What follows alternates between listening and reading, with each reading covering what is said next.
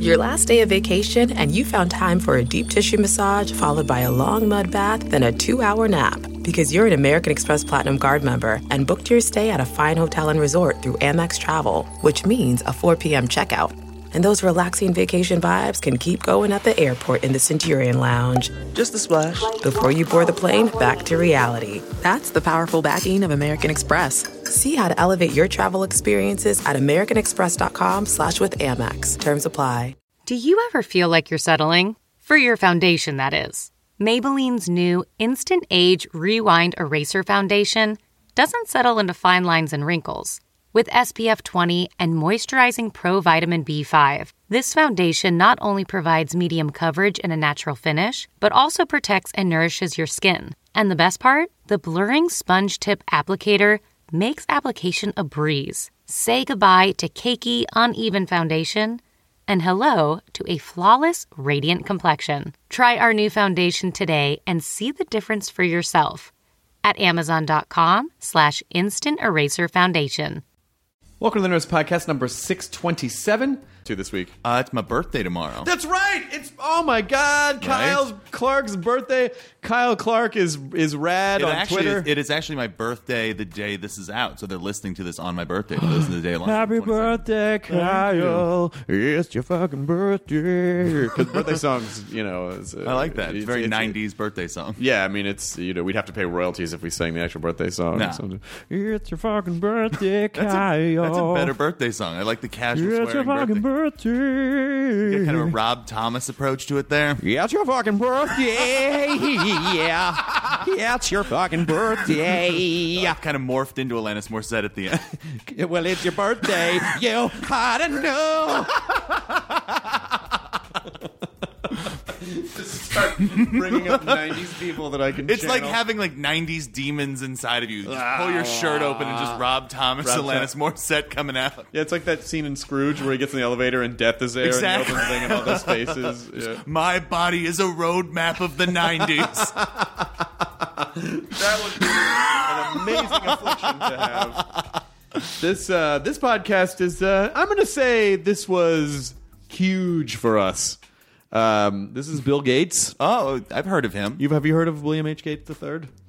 And uh, Is that his real full name? William H Gates the third. I didn't yeah. know about the third. I Yeah. try to keep track of that shit. Yeah, William H. Gates, William H. Gates III. Which, by the way, if you're uh, a billionaire captain of industry, I feel like traditional captain of industry rules would dictate that you need to go by initials only. Like he should have been W. H. Gates the third. Oh, that's a good name. I mean, too. Bill was my dad's name. My dad was a bowler. My dad didn't Bill is invent very disarming. yeah, and Bill Gates was actually very disarming. Yeah, super sweet guy. It was it was really fun to talk to him. We went up there because the annual Gates Foundation letter uh, is is com- is coming out Out today. today. Actually, uh, the Bill and Melinda Gates Foundation, where they basically tell you the Gates Foundation has you know set aside. I mean, it's They got it's a like almost 15-year forty plan. billion dollars of money that they're. Uh, It's a really inspiring letter. Like like I was uh, reading through it. And it's it's amazing. Like they're such a great foundation. I mean, you know, uh, one school of thought is hoard all your money, and another school of thought is like Fix the world. give as much of it back as you can. It's incredible the So- things they've accomplished.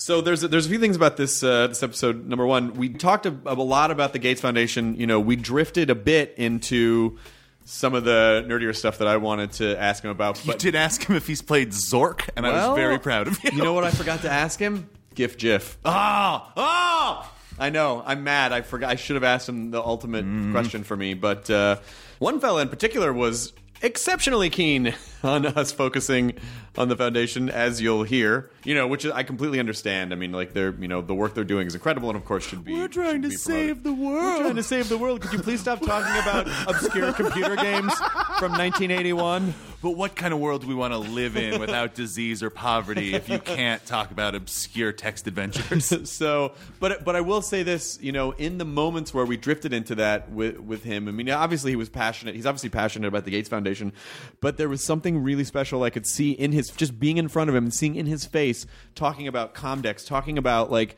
the old day, the early days of computing and how they built the TRS-80. I mean, like it really, I could see like this is a guy. This he this, he loves this. Hearing him rattle off old program code language, just sort of just like it's nothing. Oh, so much fun. So cool. It was a really great experience. And so when we were wrapping up the interview, the reason that it's uh, that you will see that it's an hour and fifty minutes long um, is because as we as you know as Bill was leaving to go do something else, uh, they said, "Oh, okay. So if you want to go downstairs, you can talk to some other people from the foundation." Uh, and at first, I, you know, like I, I fully admit, I think I was like, oh, you know, I think I'm good. You know, we got, we got the guy. Like, I think, uh, you know, I think, I think, I think we're good. But I thought, you know, let's. I, I'm kind of curious to see. And they said, well, there's this guy named Jay Wenger, and Jay is is heading up. He's an epidemiologist, and he's heading up our efforts to eradicate polio. so I was like, all right, well, that actually sounds kind of interesting. So I sat down and talked to Jay for about 35, 40 minutes. Uh, and then uh, Julie Sunderland, she handles the investment pool that the, Ga- the Gates Foundation essentially invests a, like a billion and a half dollars like, like you would if you were in an, like an investment pool. But instead of trying to make money, what they're trying to generate is a better lives for people. So I talked to her for like another 35 minutes. So Bill is um, zero to 40 minutes. And so if you feel like, I got it. You know, like that's that's all I came here for. That's great. But I would also further challenge you to listen to Jay, who had an in- incredible in stories. particular blew my mind. Incredible stories about about literally trying to eradicate a disease from the human race, uh, and Julie uh, was a, phen- a phenomenal talker and super engaging, and, and so many things that I didn't understand about like like why you can't just go give a country a billion dollars and go okay you're fixed you know? Like, like ways that they have to do that by building infrastructure and and and creating technologies and things that actually uh, like make the social soil fertile for for them to to flourish. So um, I, I would say, you know, it, g- give it a shot and listen to the whole thing because they they both at the end of it, I was like, holy shit, I can't believe I almost didn't do that because I wouldn't have got we wouldn't have gotten this. And so, you know, I just want to thank the Gates Foundation for having us up there, and um, and and it was uh, it was an incredible experience. Uh, happy birthday, Kyle Clark! you, Chris. Here's Nerdist Podcast number six twenty seven with William H Gates III. Now entering Nerdist.com.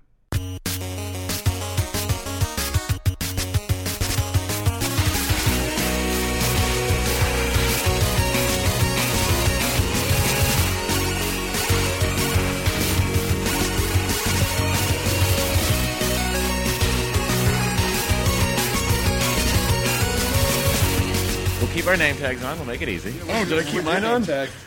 Uh, so you can't be in this building without a name tag. Uh, we're gonna have to ask you too. I'm sorry. You're gonna have no, to. I, uh, I, I can only not have it if with him. are you his? you you're making literally his. Na- you're like his human name tag. You let everyone That's I know. let everyone know that this is Bill. Are you Yeah. making a bootleg of this podcast? Right, I am making a bootleg of the Or is it free? You're not Or going you're to Yeah, we do tase give it us. away. I think we're about to get tased. Are we gonna get tased if we No, ask I a question? promise Okay, you good. won't get tased. All right. Well, it depends on how this goes, I guess. Okay. Oh, well, Why now there's does pressure. Why does his recorder look better than ours? It's pretty similar. I don't know. looks I way don't- cooler. Tiny bit different. I feel like his design We is a little more. We can compare afterwards audio quality. He's in another room. It sounds even better somehow. Yours has one of those cool buttons on the side. uh, welcome to your offices, Mr. Bill Gates. Uh, I'm wondering, uh, have you, so you've been doing meetings, you've been doing interviews all day for the Gates Foundation. Is that what's going on today? Yeah, I started uh, at eight this morning. And Did a couple. Uh, the annual letter comes out uh, next Wednesday, Yep. and so it's a chance to talk about what we saw, and of course, this year focus on what can be done in the the next fifteen years. I read the letter. It was uh, eight pages, great, quick read, but a lot of information about. There were some things in the letter that I actually never occurred to me. There's, I want to try to cover a lot in the little bit of Great. time that we have with you. So it's loose, conversational. If you want to swear, go ahead. There's no restrictions. Damn. Bill, There we go. Hey, wait a minute. close. You're getting Not there. the D word. but Oh, we're getting there. We're it's getting there. getting so filthy. Uh, but ultimately, what never occurred to me, someone told me a couple years ago. I think people just assume, oh, well, if you have a lot of money, you can just give money to someone and that fixes all their problems. And the answer is no. You actually have to, from what I want to understand, you actually have to give them the infrastructure to figure out how to distribute that money properly. Is that true? Well, in the end of the day, it's not money that counts. It's having a good job, being well educated, having your kids be healthy.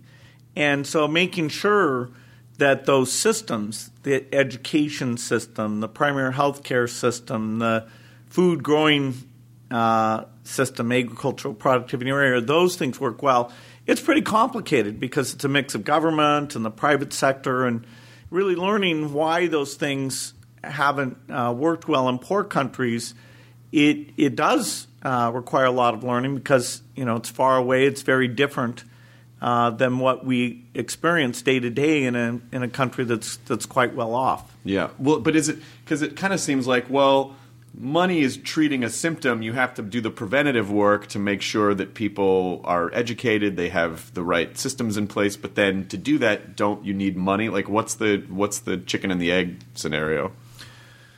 Well, if you go back 300 years, um, you know things were pretty rough. Uh, over 30 percent of kids died before the age of five everywhere, even the the country that was the best off. Some countries got ahead in terms of building uh, very productive agricultural systems, so the nutrition, the amount of food, and the, the variety of food you got was very good. Then that's really the bootstrap. Your agricultural productivity is kind of the, the starting point. Then Yeah. that allows you, if you do that well, to do more in the way of education, to do more in infrastructure. Uh, and then, of course, we got electrification, mechanization, productivity in the agriculture sector went up so dramatically that most of the labor then could go over to all these other uh, things. And uh, most of Africa is still back in that phase where um, almost everybody's a farmer, and most of their output uh, is simply for sustenance just to feed themselves. And so we, we have a lot of understanding of okay, we got productivity up, how can we help them do that? And you're right that when you're poor, the bootstrap is difficult. That's partly why foreign aid uh, and philanthropy come into play a role. Those governments, you know, say they look at malaria and say not only is that killing kids, but it's causing even the kids to survive uh, because of the way their their brains have been messed up to not be able to, to learn, to not to be able to contribute. They might think, okay, we need to get rid of malaria, but the kind of science and money to create a malaria vaccine and get that out there, they just don't have the resources, the scale to do it. And so they do look uh, to the rich countries, including uh, the United States, to step up and say, okay, you've got science, you've got money, you know, this is all part of humanity. Uh, I talk about global citizenship in the letter. Uh, and that some of that's been happening, and it, it has helped uh, a number of poor countries move up. In fact, you know, if you go back to 1960, uh, there were only a few rich countries and lots of very poor countries. The big miracle of the last uh, 75 years is that many of those poor countries, like China, Mexico, Brazil, Thailand, South Korea, went from poor into middle income. South Korea is actually the extreme. They've gone all the way Yeah. to where now they're uh, they're part of the rich country club. Um, but we so we, we we still have a number of poor countries, a lot of them in Africa, not just. And you still have Yemen, Afghanistan, and a few others. But uh, numerically, uh, the most are are in sub-Saharan Africa, and you know we we know what what needs to be done. Uh, some of their soils aren't as good. You know their terrain. They don't have infrastructure without roads. A lot of the stuff is is more difficult. And when you're a poor country, you tend to have pretty poor governance. Sure. Uh, that you, know, you don't have as many well-educated people. The people are spending their time getting enough food. So the idea of voting is more about uh, expressing loyalty to your tribe than it is evaluating somebody's uh, bureaucratic excellence Yeah. in, in creating things. And so governance tends not to work very well until you get up uh, to a, a middle income status.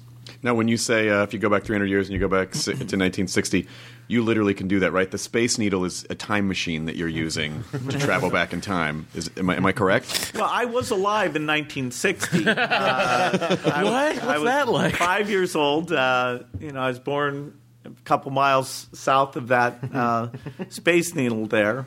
But we can we have an amazing view right now of the Space Needle and the EMP Museum, which is incredible. And uh, you ever go? Do you ever just do you ever go wander around the EMP museum? Are you a yeah, pop culture EMP. guy? You probably know that that's a Paul Allen creation. Mm-hmm. Uh, he had a fascination with. Uh, Fascination or obsession? oh, he plays the guitar. Sure does. Uh, he loved Jimi Hendrix. Uh, you know, I he and Paul would always say to me, "Are you experienced?" Uh, he tried to help me uh, get get, get Paul, to we're yes on that. We gotta Uh, and so anyway, he built that, and it's you know it's actually nowadays it's got science fiction, Yeah. it's got quite a variety of things that they've been driving up the traffic. So it, yeah, it's kind of interesting that our visitor center's right there across uh, from the EMP, and then the that uh, this whole Seattle Center area had a World's Fair uh, back in 1963, uh, which is one of my earliest memories coming and seeing. You know, and at the time they were showing video phones and uh, Selectric typewriters. You know, what was Robots in the home. Well, we're getting there. Yeah. well, did you? I mean, so it are you? I'm kind of bummed there's no more World's Fair. I mean, I understand that the internet and the sort of the localization of the global community sort of made it not as sexy to be like, oh, that's what's going on over there. Oh, that's what's going. You know, like now you can just. You know, you can just go on to Gizmodo or something. Oh, these these these items are coming out. Like, do you do you miss the World's Fair? Well, there still are World's Fairs that take place. Uh, you know, we just had uh, Consumer Electronics Show. Well, I, yeah, of I course. didn't happen to go. So there's still place-based uh, stuff to show off things. CES's hot hot air balloons were big this year at CES as part of their fair. I loved. Uh, did you like? Did you like CES? The grind of CES. Yeah, I gave the keynote there uh, for over a decade. Uh, I would do a kickoff and talk about you know how hardware and software were coming together in magic ways. Uh, and there was another show that was in the fall there, Comdex. Uh, that Yes. was kind of the personal computer industry show.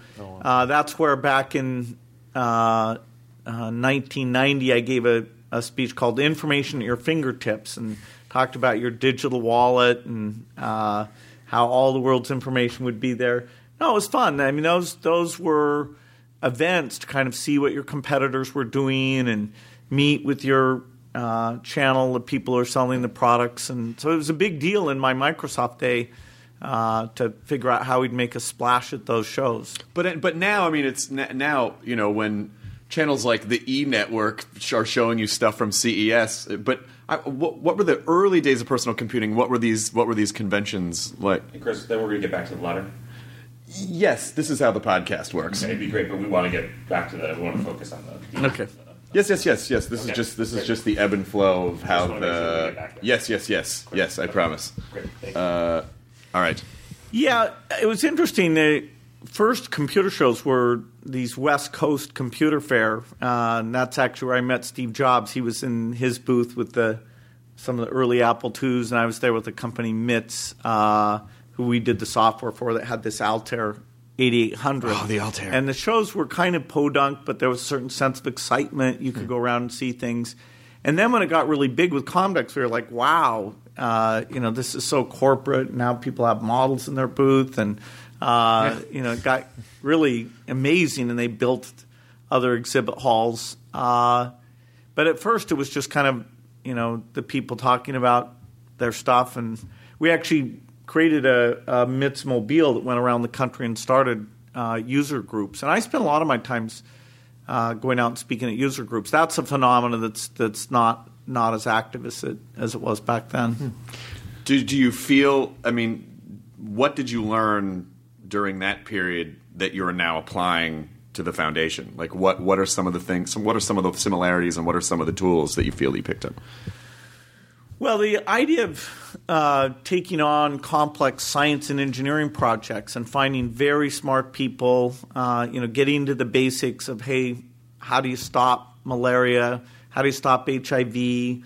Uh, who's the smartest? Let's you know commit resources to them, and even if it takes five, six years, and even if we hit some dead ends, let's stick with it. That kind of engineering uh, belief uh, that was core to Microsoft's success, that carries over to this work. The thing that's different is that in the IT space, if you come up with something fantastic like a Windows 95, then word of mouth, you know, a little bit of razzle dazzle, it, it gets out there. In the world we work in now, where you're trying to get vaccines to all the children in the world, you're working through healthcare systems that people don't necessarily show up, they don't have electricity, the healthcare center's not in the right place, uh, the training uh, isn't isn't done the way it should be, and so that delivery mechanism, we spend a lot of time both on that upstream invention, Sure. uh, which is very, very, very key. You know, better seeds, new vaccines, but we also spend a lot of time on this this delivery part, the downstream part, where you create women's groups and you create measurement systems, you get training programs in, and you're dealing with governments that have very, very few resources and not much background. And so, how do you help get them to be self sufficient and have, have the system work?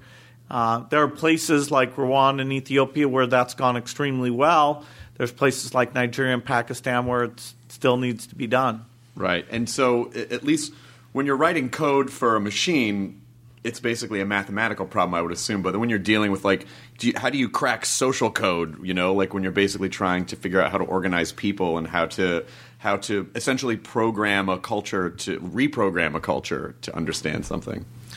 Yeah, the social things are not that mysterious. I mean, if you get the women in the village together to talk about, hey, is the healthcare uh, being done properly, and you know, talk to each other about we all should get our children vaccinated. Uh, you know, that creates a pressure that uh, you know helps maintain the the performance of the system. And if you have a system that really checks vaccine stockouts, have somebody send a photo of that storeroom, you know, every week and just look and say, hey, there's nothing there. Um, you know, then if the right rewards are in place, that measurement system can drive you to do things pretty well. So I don't think it's it's because it's super complicated. You're you have to do it with very finite resources and and people with very modest training, but we're getting there. It's it's kind of like going out and creating user groups. Uh, you got to do it everywhere. Yeah. Does it when you started the foundation? Did it feel like oh this? Did you get that charge again of starting a brand new thing, trying to revolutionize something, trying to bring you know a technology where there was not technology? Absolutely. Uh, all of our programs, you know, to take one uh, like sanitation of okay, why don't uh, slums in poor countries have good sanitation, and what, you know what kind of problem is that? And could we uh, create something that would almost take the sanitation and make it valuable, and so it's worth cleaning it up and not having the diseases and the, the smell that the, the way it works today is is uh, uh, so awful. When you first sit with the engineers and say, okay, what you know, what's the energy content? What's hard about this? That is like kicking off a software product.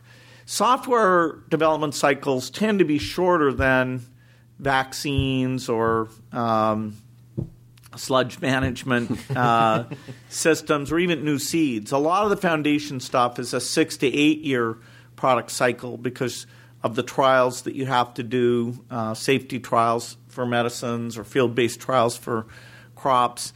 And in software, you know, used to be two or three years now. For a lot of things, it's more like six months or a year.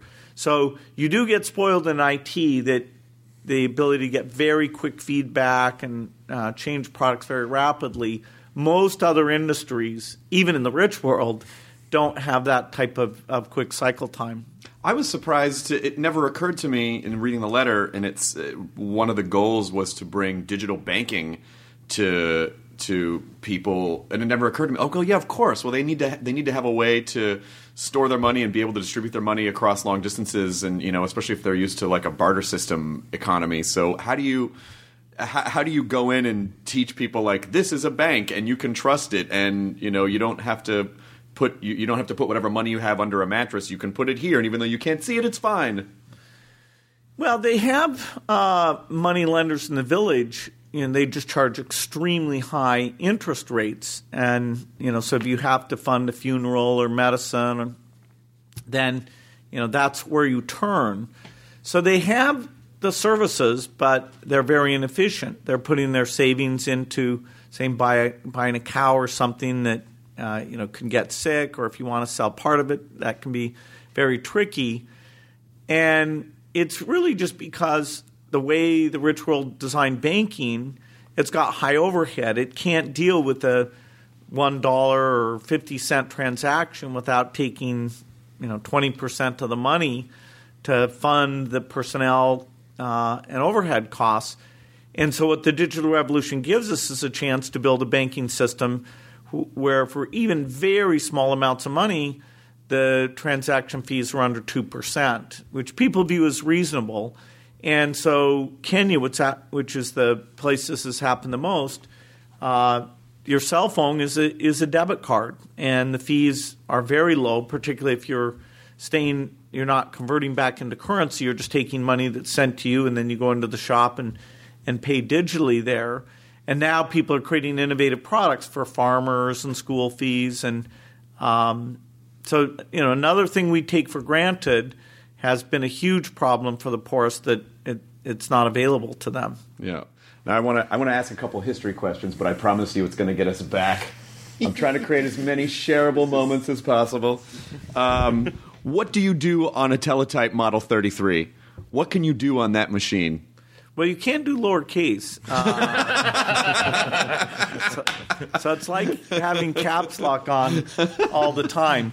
What you do, you know, the computers were so expensive back then that you would go on, turn on that teletype in what was called local mode, where you would type and a paper tape would encode the characters. It was an eight channel uh, paper tape, and so it would ASCII encode uh, what you type. So you type up your program uh, in BASIC.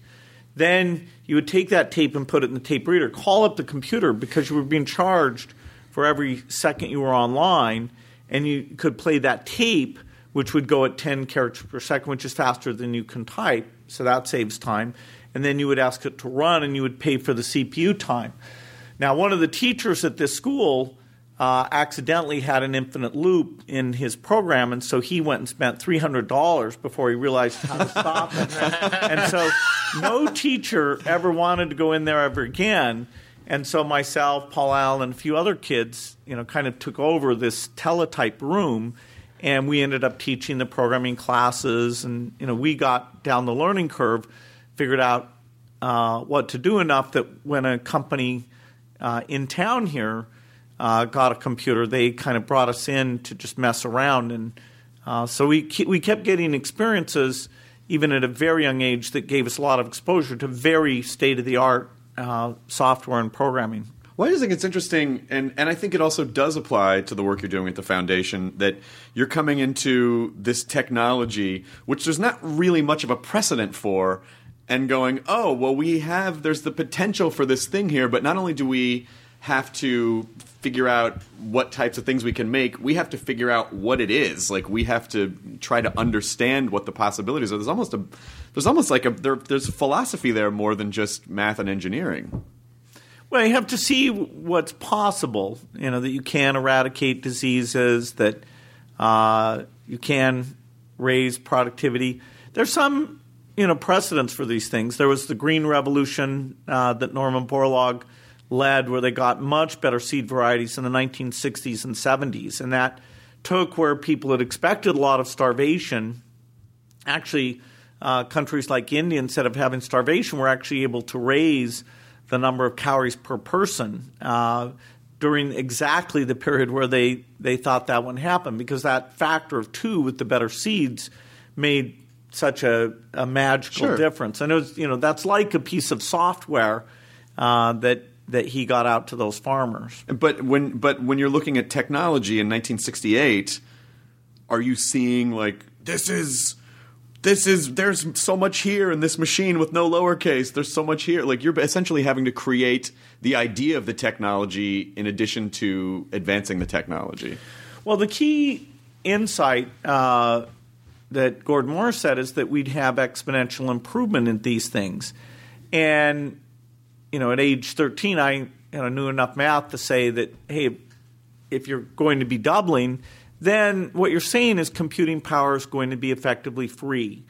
And if you look at that world where only a few big organizations have computers and you know they're used for uh, government scientific programs or printing bills and things, you say, okay, how would it be used if if it was free? And that's where the dream of personal computing.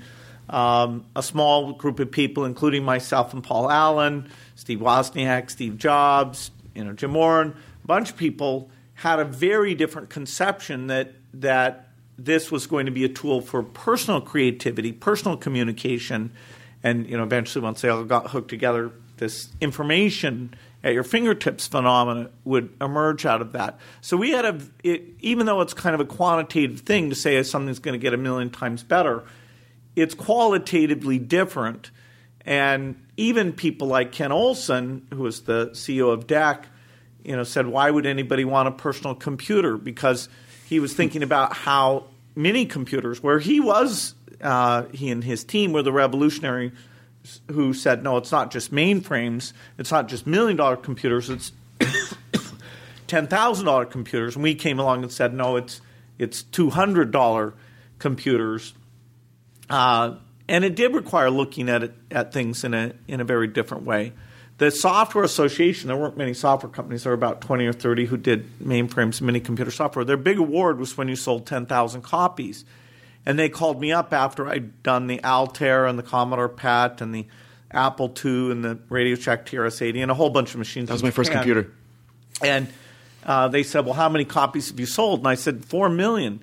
And they said, "That's that's not possible. There are not four million computers in the world." And I said, "Yeah, actually, there are." 90% of all the computers in the world run Microsoft Basic. Uh, there's this thing that's happened without the traditional computing world noticing. And that's why it was so kind of wild when IBM actually came to us and said, okay, we want to get into this new world. You help uh, design this thing, you do all the software for it. And, and do it in two years because it usually took them five years to get a, a product done. My uh, yeah, TRS-80 was my first computer, and uh, my favorite game. Did you ever play the Zork series? Sure. You love the you like the Zorks? What were some of your other favorite?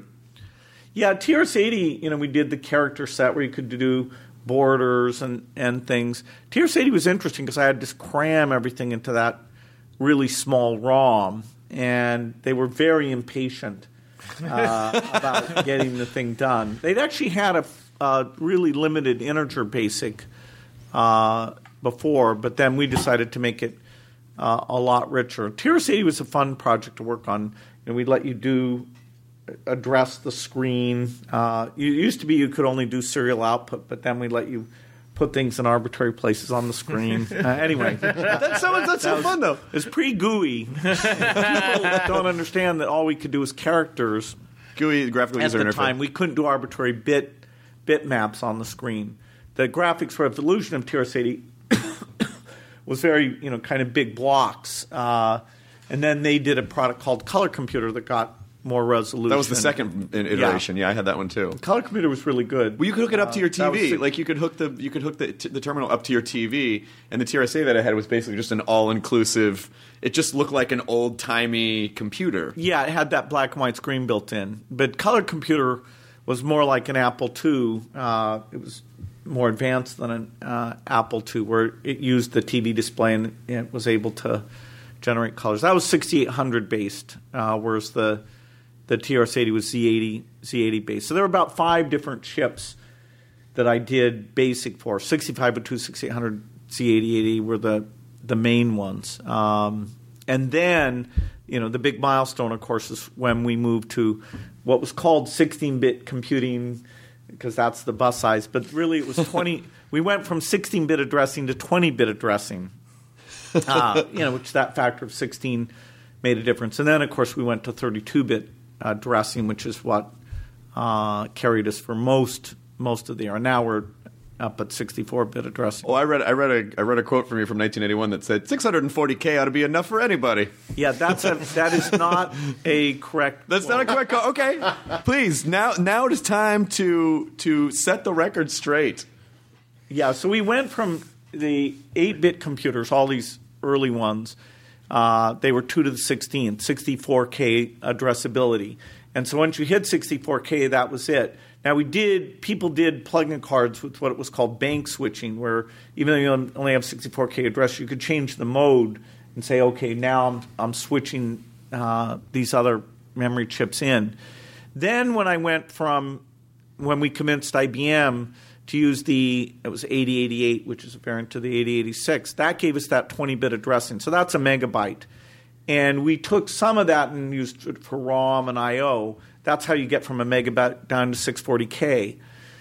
And that was, you know, a factor of 10 gives you some room. And so software like uh, uh, Mitch Kapor did 123, which was kind of a, a, a breakthrough spreadsheet because he had the extra addressability. But it still wasn't going to be enough. We had done a lot of VAX work, which was a full 32 bit address space. Uh, PDP-10 was a strangely 36-bit address space. So I never thought 640k uh, would be enough. It was a it was a nice it tided us over, and it gave us enough to do graphics. And so the the IBM PC had had graphics 640 by 200 on the normal video card.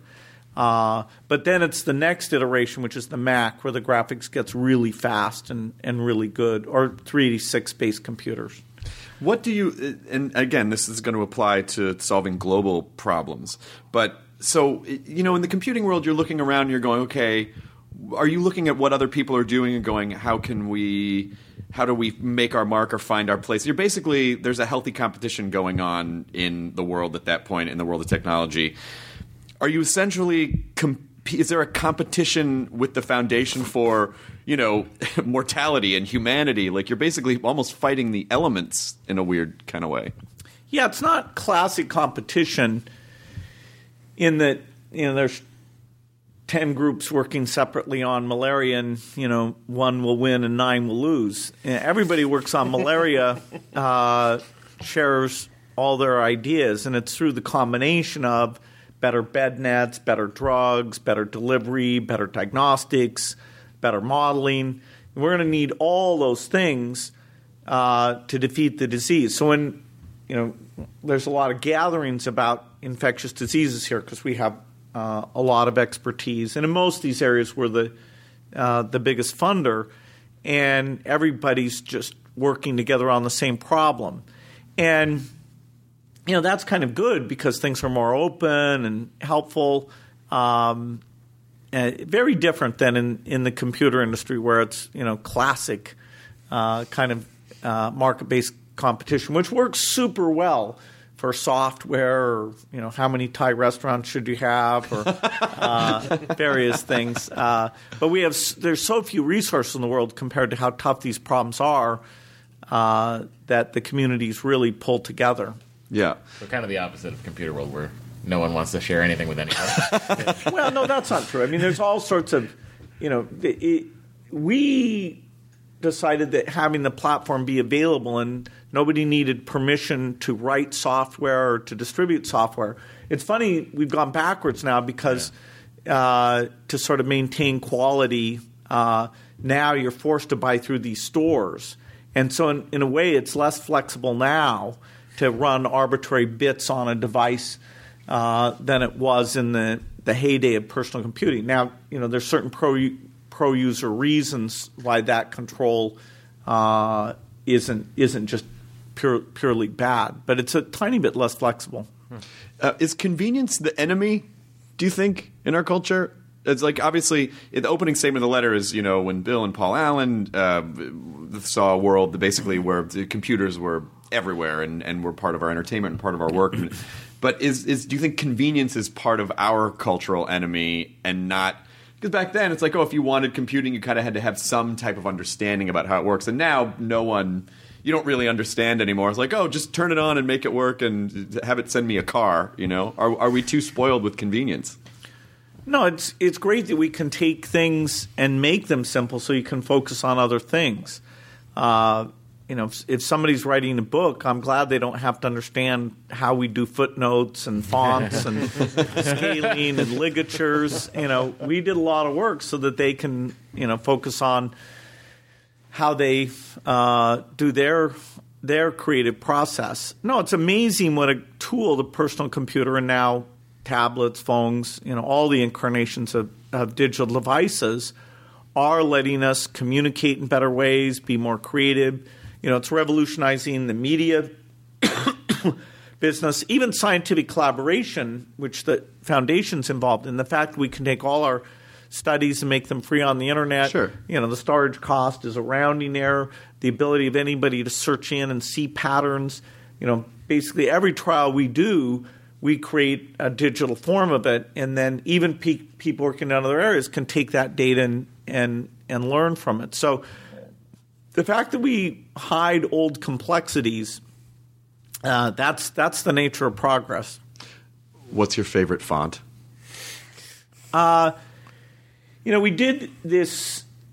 There was this very cool idea to take the fact that the red, blue, and green dots aren't at the same place and actually use that to create what are called true type fonts. Yeah, yeah. Uh, where you, you get more resolution by actually playing with the colors.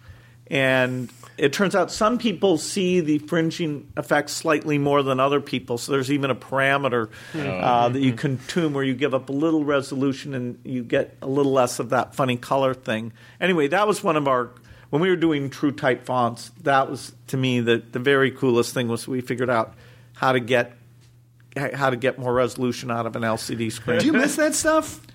Well, I'm working on stuff like that that's very similar. You know, I we had a, a session with Nathan Myhrvold and Max Levchin last week where we talked about how to use digital currency systems to reduce corruption because you can say when you transfer this money, oh, for that you need to take a picture of the the car that you filled put the gasoline into. You know, if you're going to collect your vaccination fee, you have to take a picture of uh, you know yourself doing those vaccinations. So we get to do invention. Uh, you know, now it's focused on the needs of the poorest, but when you're talking about this sewage processing machine and the complex ways that it deals with sometimes the input's very dry, sometimes very wet. You know, can it handle that? Uh, how reliable is this thing going to be? Or you're talking about new things with vaccine technology. It's the same type of kind of. I get to learn a lot, uh, meet with great scientists, you know, take big risks about pursuing different approaches for these diseases. It it feels, you know, as as fun as as the innovation from the early computing days, which I I loved. Well, what it, when and I know you. Uh, you guys are working on more effective condoms for third world countries as well, and what an amazing problem solving to say, oh well, it's not just that we have to have a more effective contracept- form of contraception, but uh, or, or to, to, protect against uh, spreadable diseases, but also to actually like make it as natural as possible, so people are more motivated. Like it's really getting to the underlying part of the problem of like motivating people to want to use them. Yeah, in a sense, you know, condoms should reduce HIV transmission, um, and yet you know, a lot of men don't choose to use them. So this idea of using, you know, carbon nanotubes to make a structure that uh, is not permeable uh, and yet, uh, you know, isn't like a thick, thick layer of, of rubber. Uh, you know, we've funded, we've given a lot of people not much money uh, for the first stage. It was just a hundred thousand, but a lot of people applied, saying they had ideas about how to do that, and uh, you know, now we're getting results and deciding who we fund for the next stage. That's typically about th- three to five million. What were the uh, now, now that nerd culture has basically become very widely accepted, which it was not when I was growing up, and I'm sh- I don't know what it was like. What were what were the proto nerds like, and what was their place in the social stratum? Well, in an extreme sense, you're only a nerd if you're you know not social and people aren't talking to you and you're not talking to them and you're just kind of going to your computer and just sitting there all day. And uh, you know, now the term is used in such a variety of ways. You know, anybody who understands software or talks about you know technological thing. You know, back then it was sort of the kind of a shunning of the athletes are cool, right? You know, the cheerleaders are cool. You know, if, if the computer guy asks the cheerleader out, she knows to say no. Uh, She said yes later. That's true. Uh, she, she, or at least she regretted saying no. Yeah, which is more important.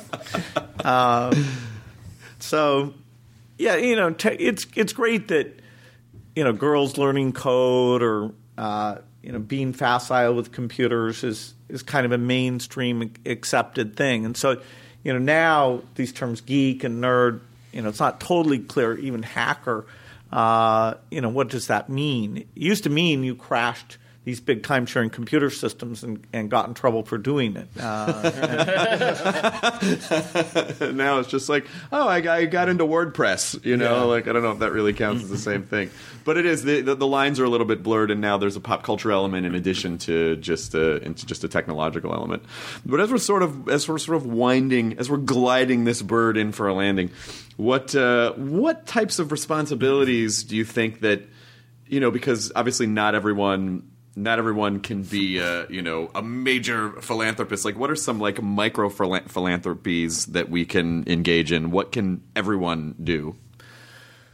Well, in in the tech world, almost every company can think about uh, access. You know, are is the service they offer, the hardware they offer, uh, you know, can it get out uh, to kids in the inner city, to these developing countries? And often, when you have software with very low marginal cost, the idea of having tiered pricing, where if you can do the distinction right, and we do it with vaccines and drugs, the idea that you'd make it be, you know, say free in education or free in uh, African countries. There are ways you can make the stuff available, or you know, if you have technical skills, say during the Ebola crisis, something like how do we look at the maps and do the case reporting system. More broadly, everyone can be what we call a, a global citizen and have some awareness of this huge difference uh, between the, the poorest two billion and, and the life we have, and use learn take some aspect and learn about it. Uh, you know, a disease, some environmental thing, a particular country. Uh, they can try and, and get out. I encourage people to visit. You know, go for a nice safari, but then have a couple days where you uh, see what what the conditions are, and you'll be motivated because you'll see there's been huge progress, and that you know it's pretty hands-on stuff. You'll meet meet people that you'll you'll want to help. Uh, people's voices politically are very important because the big money actually is not philanthropy. The big money is these government aid budgets that fund Global Fund for HIV or Gavi for vaccines, and we're always on the verge with budget cuts that this far away stuff. Uh, you know, hey, does that really work? Uh, will somebody complain if we cut it? Um, we need a, a, movement that says, no, we're all part of humanity. We care about those things. We don't want, even when budgets are tough, we don't want those things to be cut. So we're trying to draw people in uh, because, you know, part of the beauty of uh, the increased innovation and wealth that the world has is we ought to be able to embrace humanity as a whole, not just say, okay, do I have enough to eat? Does my family, you know, does my country, but rather uh, at a global level, things like HIV or malaria, let's get rid of those. And let's avoid the negatives. Let's, you know, not let epidemics sweep the world. Let's not let climate change take this farmer productivity, which is always on the edge for these sus- subsistence farmers, you know, get them better seeds and, you know, minimize uh, the amount of uh, uh, heating, global warming that takes place so that uh, whatever innovations we have can offset that that negative. And what's ultimately your? How do you view success? Like a- across any for yourself, for the foundation, like. Do you have a couple, like a principle or two, that defines like this is how I know I'm successful, or this is how I know this project is successful? Well, we have some very particular goals. Um, you know, even though malaria can't be eradicated in the next 15 years, uh, I'd be super disappointed if in my lifetime we can't bring an end to that. Likewise, uh, HIV, TB. I say in the letter that in the next 15 years we'll get four diseases. Polio uh, is the best known of those. And that's pretty incredible because heretofore there's been only smallpox, so one in the entire history of humanity. So getting four now and then being on the path to get uh, other big ones uh, after that, you know, that's pretty exciting. The credo of the foundation is all lives have equal value, and so the dream would be to say that you know somebody born in in Africa has as much chance of uh, getting nutrition, education, surviving to adulthood as somebody born anywhere on the planet, and that gap is is being greatly reduced. Uh, you know, in my lifetime, you know, maybe we won't get it to absolutely zero, but uh, we we can shrink it. It'll be say ninety percent less than uh, when we started this philanthropic work. So that that feels pretty good. And then the idea of spreading, uh, sharing how much we enjoy philanthropy, and uh, getting involved in these causes. You know, hopefully there's a broader sense, and that's more typical uh, both in the U.S. and uh, around the world, where there are people who are having success, whether it's in the tech industry or other areas, who who can also give back. We should go if you guys want. to I know you want to do a selfie and everything, so we got to do that. Oh, sure, of course. Right. Yeah, yeah, absolutely. Um, well, we're uh, done, I guess. Uh, did you have any? Are you good? You Yeah, good? I loved you on that episode of Frasier where you gave me advice on what doesn't Matt's idea. favorite show is Frasier. um, but uh, yeah, thank you so much. It was really great uh, getting even forty minutes with you, and, and I hope thanks for uh, coming over. And I hope that uh, is there anything we should see while we're here? Like, what's your favorite thing in Seattle that we should see before we leave? Oh, well, you mentioned EMP. Uh, that's pretty good. You know, Pioneer Square is kind of our historic center. Uh, this whole area is getting a lot of uh, biotech uh, Yeah, stuff. Paul Allen's been involved uh, in developing. It's pretty cool. He's got his Brain Institute uh, down here, but it's not that visual, uh, actually. Uh, Do you Pioneer Scar? Emerald City Guitars is over there. We do you miss grunge? Do you miss grunge, Bill? oh, I was never that big. into Okay, it. didn't, didn't fit my nerd image.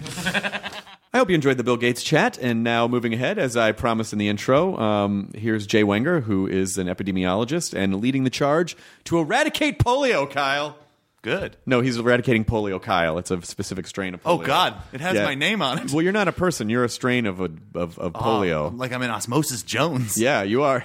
Oh my God! Why would you reference that, that? beloved Bill Murray film. All right, let's uh, let's cut out of this before uh, it gets stranger and more esoteric. Here's Jay Wenger, epidemiologist for the Bill and Melinda Gates Foundation, and Julie Sunderland, uh, who handles the investment fund. Jay, please sit. Okay, we'll do. Get comfortable in this strange living room in the middle of your office building. yeah. I like the, this. I haven't really tooled around the office a whole lot yet, but I see a lot of like. Uh, we've seen a bunch of focus rooms. Yes, to maintain our focus. Yes, it's hard to focus on which one to go to. You don't know. It's like, you need a focus room to figure out which focus room. You need a pre-focus room. It's distracting, is what it is. Is there a distraction room? No, no, No, not one distraction not a room. distraction. Just call the internet. That's your distraction. Well, it's but well, you know, there's some buildings that you go in and, and and you really get the sense like, oh, they just needed space, so they just put a desk there. But here, you really get the sense like someone really thought there needed to be five focus rooms on this wall, and then a dry erase board on this one, and this had to face this way. Like, you can feel Somebody, somebody did that. you can feel the planning. but you would hope, I mean, like, you would hope with what you guys are doing and what you're up against and what you're trying to solve, you would hope that the building that is your home would have some planning so that you then Yeah. could go do some right. some planning. So, uh, just uh, th- tell us briefly, you know, what your what your role is here, and, and then we'll we'll kind of branch off from there. I know you worked in epidemiology, uh, so is that is Yeah. that your primary focus here at the foundation? Yeah, uh, I was an epidemiologist with the Centers for Disease Control and also WHO for about 25 years before I came here. But here I'm director of the polio program. And a lot of people work on polio in the foundation. I, I have a small group which is uh, primarily focused on making sure that uh, we use the current tools that we have in country to get rid of disease. Yeah. Uh, there are other groups in the foundation that work on different things. So we have communication folks who do this. We have uh, people who work on upstream research, looking, trying to develop new, better vaccines to help us finish the job even faster, and and finish it off at the end. Uh, but I'm primarily in charge of the group that, that does the uh, directs the in-country work and the application of, uh, of uh, interaction with the, the global program to finish off polio. So how do you uh, how do you? Let me just make sure that we're make sure that our recording level is good because we're in a different room. Okay, that should be good. Um, and then can someone close the door? Thanks. Um, when you're up against a disease, any disease, let's put polio now because that's the one that's relevant, or, or, or in general, do you see it as a do you see it as an enemy or do you see it as something like no we need to understand this so we can just control it better like what's your philosophy up against uh, a disease Well, the, the polio story is, is a little. Every infection is different, but the polio virus has a, a, a interesting history in that it started to cause outbreaks of, of disease. And polio is a bad disease. You, it's a virus. It only infects humans, so uh, it can't reproduce anywhere else. So to, to continue to have polio in the world, you have to have the virus. Uh, uh, getting uh, continuing to reinfect new people. Right. It, it'll go into a person, you swallow it, it reproduces in your gut. Uh, a person's immune system will get rid of it in four to six weeks. And during that time, uh, the virus basically has to get excreted, and then somebody else, some other little kid usually, has to swallow water or, or, or eat something that has poliovirus on it, and then they get infected. And that cycle just keeps on going and going and going. Now, just a, a very small percentage of people who get the virus in them actually get paralyzed. It's like less than 1%, but, but maybe one out of 200 kids who actually get infected will get paralyzed.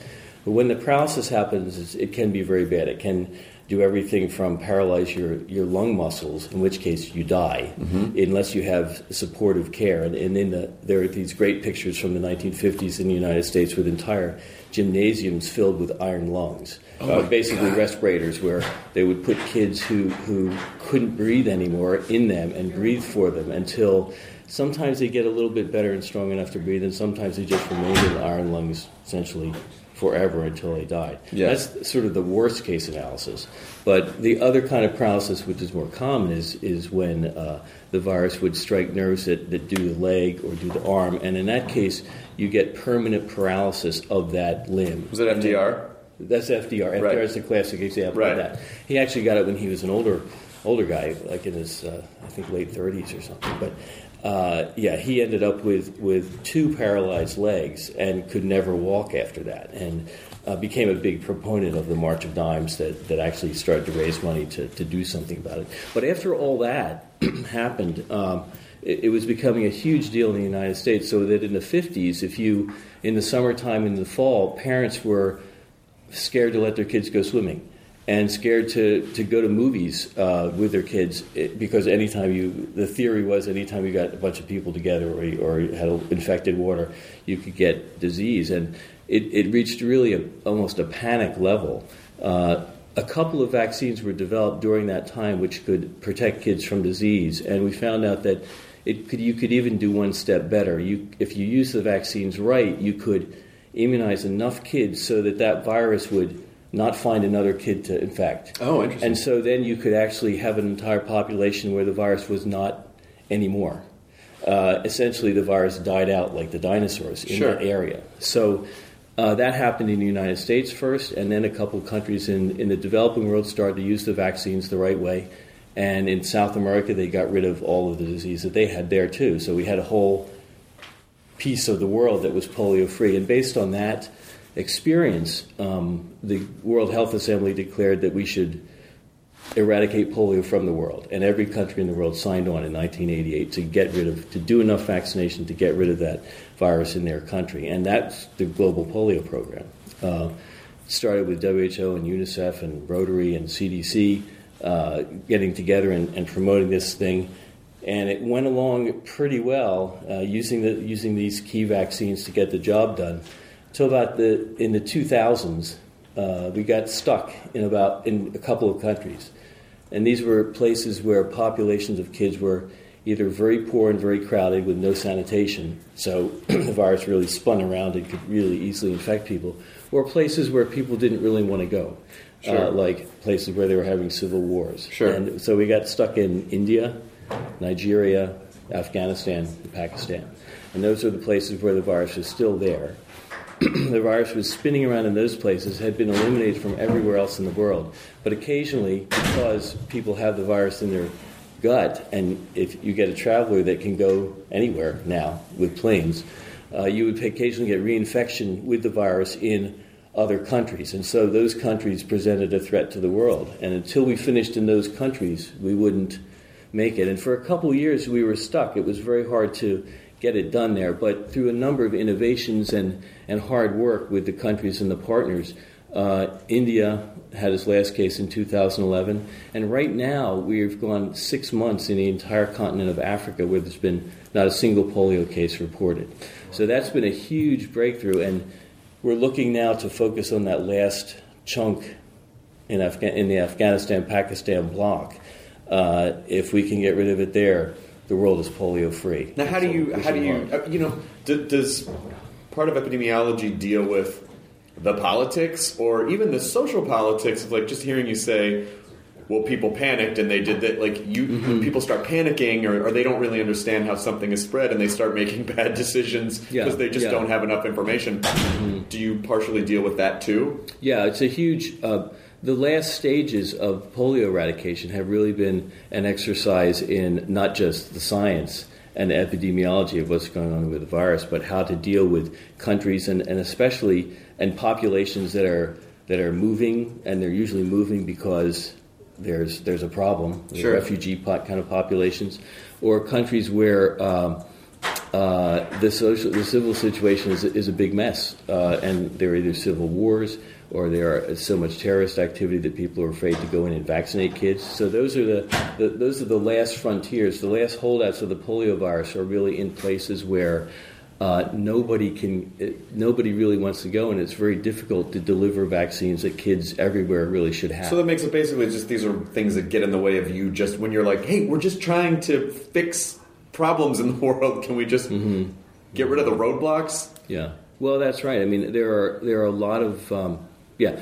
It gets very tricky because, uh, in contrast, I, I mentioned in, in the 50s there was polio everywhere in the United States, and people already worked about, up about it. Now the program has been so successful that there's essentially hardly any polio in the world anymore. We used to have hundreds of thousands of paralysis cases a year, and and uh, er- and people were scared of it. Now, even in these countries where we still have the polio virus, even in Afghanistan and Pakistan, there are only a couple of hundred cases. So it's it's hard to get. You know, the, the, the, the population concern about, about it is a little bit reduced, especially with all the other problems that they have in these places. Yeah, but you know it's so crazy because you're not just trying to you're not just trying to attack a virus. You're trying to change people's behavior patterns. Sure. Yeah, that's right. Well, well, we are to an extent. That's right. It's it's tricky to get. Uh, I, I think this gets really broader. What we're trying to do is is deliver something to every kid, no matter how poor they are or how how distant they are from from a real a city, and, and uh, even if no one cares about this these particular people, we're trying to get this this uh, uh, health intervention there uh, to every kid. So it's really a sort of a huge equity issue that we're working on, and and uh, what we're doing now is trying to ensure that when we go to these places, we not only give them give polio vaccine, but we do other stuff too, other health health interventions, vitamins, nutrition, other vaccines, and so that is uh, that in some ways we are trying to. Uh, uh, change the way people think about what's what's available and what kids everywhere should have. So, just because I don't, obviously, not really ever having talked with an epidemiologist before. What's day one? Is it like CSI, where you're going to go, okay, here's the enemy, and, and like what? What do you when when you first come in and you know that you know you're up against polio? Yeah. And then are you worried that if you do a great job, you no longer have a job? Well, no, because there's no, there, it's not like there's, there's always disease in the world. always other diseases. Yeah, it's like, it'd be. I'm sure it would be great to like to do list polio check. Like Yeah. what a great what a great thing to check off for the day. But so I just Yeah. I want to try to understand. You know uh, how you come in, what information you gather, how you start trying to understand it, and then how you start trying to figure out how to fight it. Hmm Yeah, well, that's that's a good question. I, I think, and it's and some of that stuff is the same for any infectious disease that you have. So, if we see a case of polio, looking at outbreaks is a classic thing that epidemiologists do. And so, we had a case. Uh, disease happened in Syria actually just last year. Uh, case Syria hadn't had a case of polio for a decade. They used to have a, a pretty good immunization system where 95% of kids got all the vaccines they ever needed. But of course, Syria in the last two or three years has been had a lot of problems, and the immunization system fell apart. So kids born in the last two years were hadn't been vaccinated at all. We got a case of of, of, of uh, a kid with paralysis came into a hospital there. They cultured the stool, and uh, the sample turned out it was it was poliovirus. And so we say, ay, ay, ay, what what happened there? What, why are we getting poliovirus here? And so the epidemiologist is basically looking and saying, why is this disease happening here? What is it about this population that's different from from the other ones? And what we found in Syria was the big deal was that no kid less than two had been vaccinated pretty much for anything in the last two years because the immunization system totally fell apart due to this civil disturbance. The other question it, it always is, well, yeah, but where did disease come from? How is this? We hadn't had a case in Syria for 10 years. Is this something that was it actually always there and we just didn't find it or or what happened? And so what we do with each of these viruses, each poliovirus that gets isolated from anywhere in the world goes to the lab uh, and there, there's a, an international network of these things, and they, they sequence the virus and they, they look and see, okay, what's the what, what, are the genetics of this thing and then they track it they look back at the at the bank of gene sequences from all the polioviruses that have ever been isolated in the world which is somewhere mm-hmm. uh, and you can track and see who is that poliovirus's mother and father and we found that that poliovirus in Syria actually came from Pakistan which made a lot of sense because Pakistan, we knew was having disease, and that was one place it was churning around, and apparently some traveler at some point had transmitted in there. And that was helpful for us because it showed that no, this wasn't some ridic- some really bad situation where poliovirus had, had been there and had never been stopped, but this was a new importation into a place that had just recently developed a bunch of kids who were really susceptible. So, I mean, an epidemiologist, the epidemiologist's work in this thing is basically to say, okay, when a virus happens, when a disease, a case of disease happens, why is it happening? How did it get there? And why did these people get it as opposed to other people? Once you know that, you can go in there and fix it. But how do you now, get that information? Where, do, where are you getting that information? Well, we get it from uh, from surveillance data, and, uh, and surveillance is important. Every country in the world, as I said, signed on back in 1988 to, to get rid of polio part of that deal is that every country in the world has some system where they're actually looking in their population for polio cases. The way that works in most countries in the world, including Syria, is that um, uh, healthcare people, even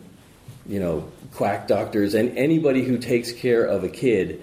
Uh, is is a part of the system, and they get notified that if they see a kid with paralysis, the one thing they need to do is get a stool sample, actually get two stool samples uh, over, a, over a two week period and make sure that stool sample gets sent up the line to the labs. And so they do that, even in places, incredibly, even in places like that are sort of basket cases in terms of organization, like Somalia or South Sudan. They have systems where if there's a paralyzed kid, a couple of stool samples get, get drawn up and they send it up the line to the lab. They'll send it to the capital, and the capital will send it to some other lab who can actually do something with it. They'll culture it and culture it for poliovirus. And uh, from that, that's the system that is in gear so they have the to be looking out for it. It's they not... have to be looking out for it. Well, you, the other way, if they weren't looking out for it at all, you would eventually get overwhelmed. You, you would eventually get developed so many. You would get all these people with paralysis coming in, and right. somebody would think, huh, must be something going on here. and, and, uh, we better, we better do Give something. me an epidemiologist. So, but the system we have is better than that. You know, we, the system we have is something that works routinely, and we have to work at it to keep it going because, again, in a lot of these places that you haven't seen a polio case in 10 years, your, your interest in getting those stool samples sort of shrivels a little bit. But, but uh, it, so it's a constant uh, sort of uh, cultivation of the system to make it work. Are you a hypochondriac? I mean, I would just no, wonder. I'm just like yeah. it, it. I would imagine that this is a field where most people would be like, "Yeah, I'm not a hypochondriac," and then working in epidemiology, like, "Oh shit, everything's going to kill me. Uh, everything spreads easily." Like it doesn't. You ever worry about that stuff? Well, you know, I, not so much. I, I think uh, it's funny. Yeah, I'm infectious disease trained originally as infectious disease guy, epidemiologist. You'd think that. I actually don't worry. For me personally, I don't worry about that much. But it was true with my kids. Uh, every time my kids got a fever, I was working on meningitis, which is a different disease back at CDC. It's an infection of the brain, and it, It's a swelling of the meninges, right? Swelling meninges Yeah. and, and the high fatality rate. Every time my kid got the flu or a fever, I was sure they had meningitis. Oh no. I had to have them checked. That's right. So you, that's uh because they're your kids. That's right. They're So my you're- kids. They no, you're, you're in a lab. Right. You're working with these infectious diseases, right, and you're like, yeah, "No, my yeah. kid probably somehow got yeah, that would be a very bad, very Yeah. bad thing. So, but but no, I don't really. And, and so, uh, so when something like Ebola happens, you know, Mm-hmm. and everyone, and it becomes basically the the headline that everyone's talking about, and then there's there's widespread panic. Oh my God, Ebola! When Yeah. you know, realistically, the percentage of a chance that someone in, in at least in this country that all of a sudden Ebola would become, uh, you know, an epidemic Mm-hmm. a huge is deal. pretty low. I Yeah. Mm-hmm. would imagine because of all the protocols that are in place. Were, you know, were people right to freak out so much, or you know, or or was it Yeah. was it just like no, that's really not a huge problem? Well, I think you know the Ebola thing is really unfortunate. Ebola, of course, is a, again a really bad disease, Right. And um, uh, it- huge case fatality rate and difficult to care for the patients once they get sick. Uh, but it is like a lot of infectious diseases. We do know something about it, and we do know how it spread from previous studies and ep- epidemiologists and stuff like that. And so um, I think that the the issue was a, with Ebola. It was not so much that we didn't know what to do. It was more an issue of implement, implementing the control methods in the places where it was happening, and, and those the countries that it that it erupted in in uh, in West Africa were unfortunate in that their their general healthcare systems were were so um, uh, suboptimal uh, that they couldn't really rise to the occasion in, in the right way. And I think that uh, so the, the Ebola thing did become a huge a huge issue. Uh, not as much because we didn't know uh, the science of it as much as because it was just very difficult to implement the the control mechanisms in the places that it happened. But do you think people's response to it was did not match what the actual threat level was? Yeah. Is there an acceptable or even healthy amount of panic when you're dealing with something like this? You're like, well, yeah, people are more freaked out. They're not going to, you know, they're not going to make stupid decisions, or is it just not helpful? Well, I think that that um, it, clearly, as I said, Ebola is a bad disease. Sure. Anytime it happens, you know, it it, it needs to get ratcheted up to a to a major level of concern, and, and, and key actions have to take place. And I think that um, not all the time everything happens quickly enough. Right. What's your biggest challenge with with your work? Like, what are, what's the biggest hurdle? with the polio program With at this point. program. You know, I think that, um, as I said, we've seen a lot of progress in, in just the last year or two. Um, uh, getting the uh, political will, getting the partners together, and in e- each country we're, we're, we're working in, in polio, it's, it's the way the work gets done is the government of the country is, is bought into it, and then the local development partners, whether it's WHO or UNICEF or the, the DFID or USAID, all those folks, uh, have to get coordinated to actually get the job done. And in, in these places where there are multiple multiple uh, problems like poor routine immunization systems, uh, terrorist attacks, uh, bad logistics, you know, all that kind of stuff. There are a lot of problems to take care of, and and um, I think our our um, our major problem right now is is uh, a common one to the polio program is just getting all of those systems to work together to get a to get uh, uh, a complete immunization of the of the population at risk, and that takes a lot of it takes a lot of coordination and it takes a lot of determination, especially when you're facing things like like uh, uh, civil civil disturbances and civil wars. Well, you know, because with, with polio, obviously everyone came together to create this this community of people. Go, okay, we're Yeah. actually going to fight it. So I think most people go, well, why wouldn't you just do that for every? You know, like why why mm-hmm. specifically polio and why not? Is it just a question of resources and mm-hmm. or like how, how does it? Yeah. Well, the decision to eradicate a disease is, is a is a is not a totally easy one. Not all infectious diseases can be eradicated. Uh, polio is a is a good candidate for that because, as I said, it only infects humans. So that means that all all you have to do Right. is vaccinate every kid in the world. You're not done yet? and then and then you're finished. But uh, but most infectious diseases are not like that. A lot of infectious diseases have other reservoirs, like tetanus, for example, which is another vaccine we another disease we we uh, vaccinate for. It lives in the ground, and it lives in the ground for a really long time. And there's no way you can really get rid of it in the ground. Yeah. Uh, it, it, so it's there. So some diseases are just plain old not eradicable, and other infections that maybe might be theoretically eradicable, meaning that they're they're not they don't infect every living thing in the world, and you don't have to sterilize the planet to do it. Uh, we just we are still working on the tools to see what you know. Maybe we don't have a vaccine that works well enough to actually get the job done, or or we don't have the right. Uh, we don't actually have the the uh, the uh, medicines or vaccines to kill it off. So there's there's a lot of issues. Uh, there are some other potential uh, diseases that could be eradicated, but I think that. Uh, but it's it's a, a little bit of a trade-off because between how difficult it would be to do that and, and how much we want to work on other things.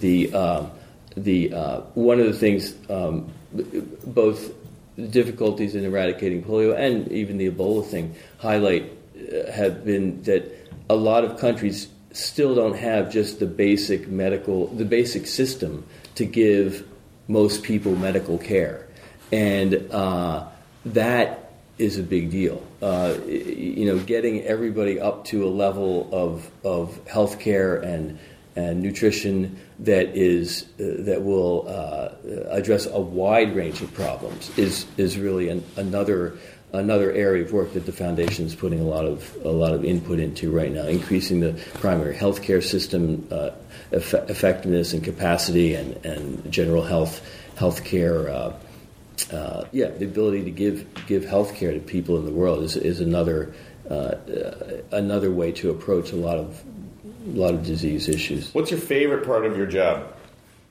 What do you like the most? Like, what do you do and go? Yes, this is this is what I want. This is what I want to do.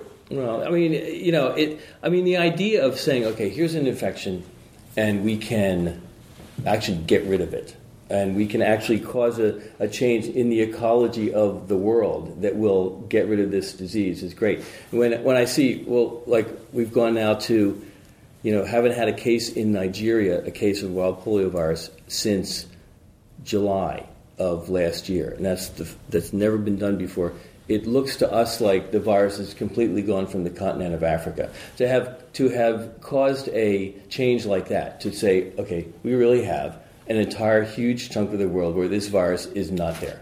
What we've done is is use a tool, use a vaccine to actually cause something to happen that is saving kids' lives and making sure that nobody's going to get paralyzed from polio there again. That's a great that's a great thing. And uh, you know the the, the uh, effort that goes through to do that is not really just our effort. We only play a, a part of it. And when I was in India for five years working on the polio program there, and and uh, we would part of the program is to do national immunization days to, to try to identify every kid less than five and make sure they get they get their vaccine in like a one week period. Now in India, every kid under five is 170 million kids Right. spread over the entire country. And so we had teams of vaccinators, and each team was like a mother and a father, and then somebody carrying the vaccine thing, going to essentially every house in India, knocking on the door and seeing if there was a kid less than five there, and if there was, they'd put two drops of vaccine in their mouth.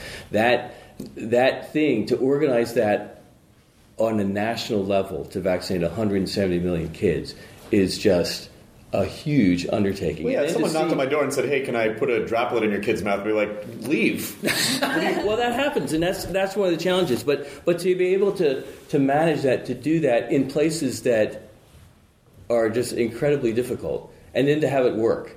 as in Africa or as in India is, is great. It, that if, if there was a exciting thing that uh, that uh, to be a part of, I mean that's that's it really. To see that you've actually contributed to getting rid of a disease. And how long is it? How long does it have to be gone for you to say like, all right, well, we've eradicated it? Yeah. Is, yeah. it, is it two years, five years, ten years? Well, again, what we the actual plan, and this is based on assessments of how good that surveillance system is that I talked to you about. Right. Uh, uh, but um, the, the plan is after the last case, we want to follow it for three years. Uh, we want to watch for three years, and we don't declare it done until three years, three years after the last case. So, Okay. if we get to the last case in 2015, we won't declare it done, done, done until 2018. But during that time, it's not like we haven't done anything. During that time, basically, no kids are getting paralyzed by polio. So it's it's essentially we would declare in 2018 that 2015 was the was the eradication date. So I'm sure you are a Walking Dead fan, uh, right? Uh, well, yeah, sure, yes. You've seen. You're just like, imagine. Can you watch a zombie show and and does, as an epidemiologist, are you like, are you just seeing glaring mistakes that characters are making? Like, don't drink the damn water. Like, you must be.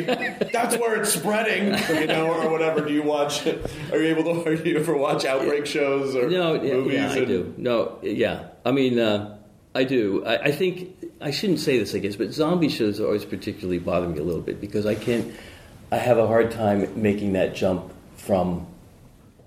This is what I know in science can happen, Right. and then I got those zombies there. Right. I, can't, I just can't. I just can't make that jump. That's I- why it's so terrifying. No, it is- it is terrifying. Yeah, that's is why it's so terrifying. I scary because they don't know. I can't think of a body system that could actually work that way. Okay. The way the way zombies do, but It's comforting that you think that. putting putting that aside, you know, I you know, I, I do think I I am. It, it is interesting to see the outbreak movies because I think that they uh, they do. Sometimes there- are glaring errors that are made, and other times it's just it's just oversimplified. Like 28 Days Later is a great outbreak movie. If you, Yeah. yeah, Yeah. So is that when you watch that, you go, well, that's never going to happen. Like it's never, you know, there's not going to be something that's so pandemic that it basically.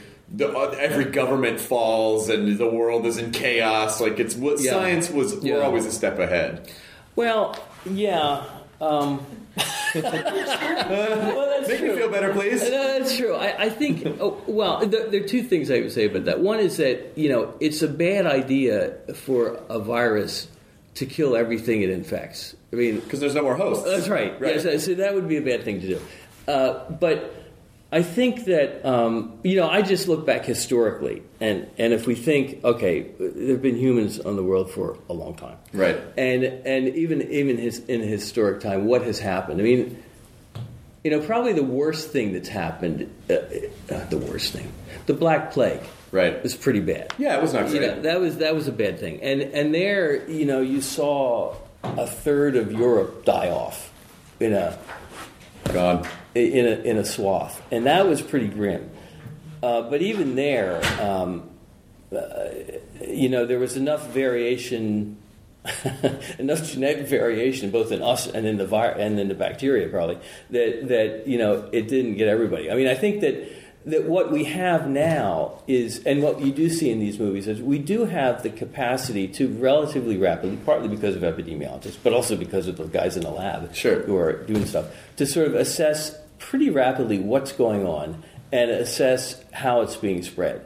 And uh, there are, we, we certainly are in a much better situation than we were back in the 1300s Well, I don't- to, to address these things. I don't know what you think you're going to do if a pissed off monkey breaks through a cage and bites you in the face. Then, like, then That's a bad- what- that's a bad scene. That's a very bad scene. uh, what can just as we're sort of wrapping up? Uh, what can uh, what can people do? Like, is there anything the general public can do to help you do your job, or to help? You know, uh, science in general try to eradicate widespread disease. Well, I think for the polio thing, it's it's very important um, that uh, we finish this job. I mean, it's easy in the United States now. Nobody uh, you talk to. Well, if anybody knows what polio is, you know, you talk to some people say, "Oh, isn't that gone?" Well, yes, of course, it is gone in the United States, but it's not gone in the world. And I think I think the big, the most important thing we could look for support with is is just the recognition and the affirmation that we can beat this disease. We can eradicate it, but we have to finish the job. Mm-hmm. And and continuing to put pressure and support the final efforts to finish it off. Because if we, you know, if we don't finish it off everywhere, it's just going to come back. Right. You know, it'll, it, but if we do finish it off in, in the last places where it is, then we're home free. And, and then, we, then no kid anywhere is going to have to worry about getting paralyzed from polio virus. And that is, that's what we're really shooting for. But I think that, that what we can't sort of drop the ball in the last yard. You know that, and and in some ways, you know, when you have a disease that's gone from 99% of the world, uh, and then 99% of the world thinks, eh. Well, and that's the problem because then the media, like people in the media, I'm sure that must play a huge role in you know like it, headline news because everyone will go, okay, now this is the, for lack of a better term, sexy new disease that everyone's Yeah, freaked out yeah. about, and they forget about the one that they Yeah. didn't finish before, Yeah. and it's not getting attention, which means it's not getting as much funding, which means it's not getting as much you know the resources and time devoted to it. Right. Yeah, that's the problem. And, and people or people will sometimes complain. They say, "Oh, look, we're still putting all this money into polio. Nobody gets it anymore." Yeah, right. But the reason that nobody's getting it Right. is because we're putting. And we don't want them to start getting and, it. And and if and this is our window of opportunity right here. If we can, we can just make that extra push and finish it. Then we can turn the money off. Sure. You know, but but until we finish it, we can't. We have to protect. We still have to protect the world as long as there's some place that's generating polio virus. So, So, so that's that's the biggest issue. La- la- last question: uh, What's is there is there a disease in the world? Is there something in the world where you're like, oh, but that's really scary? Like, is there one that really sort of freaks you out? Like, if it's in a lab where you're like, I don't really want to go in that lab. I'll put on two hazmat suits and I'll look at it from behind glass. Is there, and is there anything that's that's really uh, that's truly horrifying, or or do you have a pretty even approach, even emotional approach to to every disease? you know, I mean, there are there are diseases that are scarier than other diseases and more more acutely threatening. Uh, I don't, uh,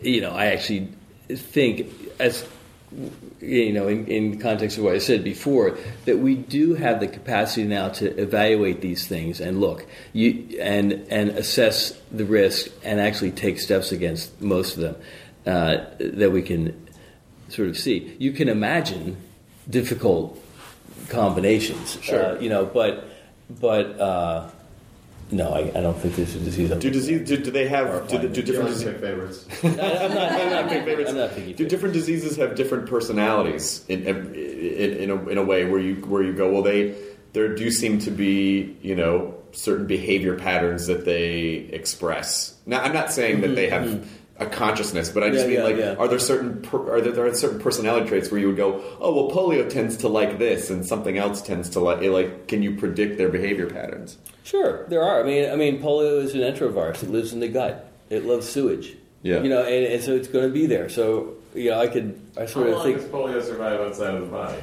uh, that's a good question. The uh, it can survive. It, it it depends, and it depends a little bit on how much sunlight there is, what the temperature is, blah blah blah. But it's it's basically in in terms of hours to days to maybe a week or two if you're really in tough shape. That's why that's why we can get rid of it. Um, uh, because it'll be in the human body for four to six weeks, maybe eight weeks, da, da, da, and if it gets excreted, most of it will die within a couple of hours to a day or two, and then and then it will all be gone in a little bit, unless it gets picked up by another human, you know. But but yeah, but but clearly uh, these viruses do have ways that they act. So I sometimes I feel like I've been in enough places with polio to think if I go into a village, I can sort of almost smell it. No, Oh, yeah, really yeah, but I know what you mean. I can't Yeah. really smell it, but I can. But you have an this is- understanding of what the this is- this are is a and what to- place. yeah. yeah, but they do. I mean, uh, things act differently, and that's but that's again what what that's a little bit what epidemiologists do. In my in my previous life, uh, working at CDC, we worked on uh, a disease called listeriosis, which is a bacteria, but that has its own way of acting. And that, there's a recent outbreak in, in caramelized apples. I don't know if you guys heard about that. You know, you may have read about it in the paper. But that's a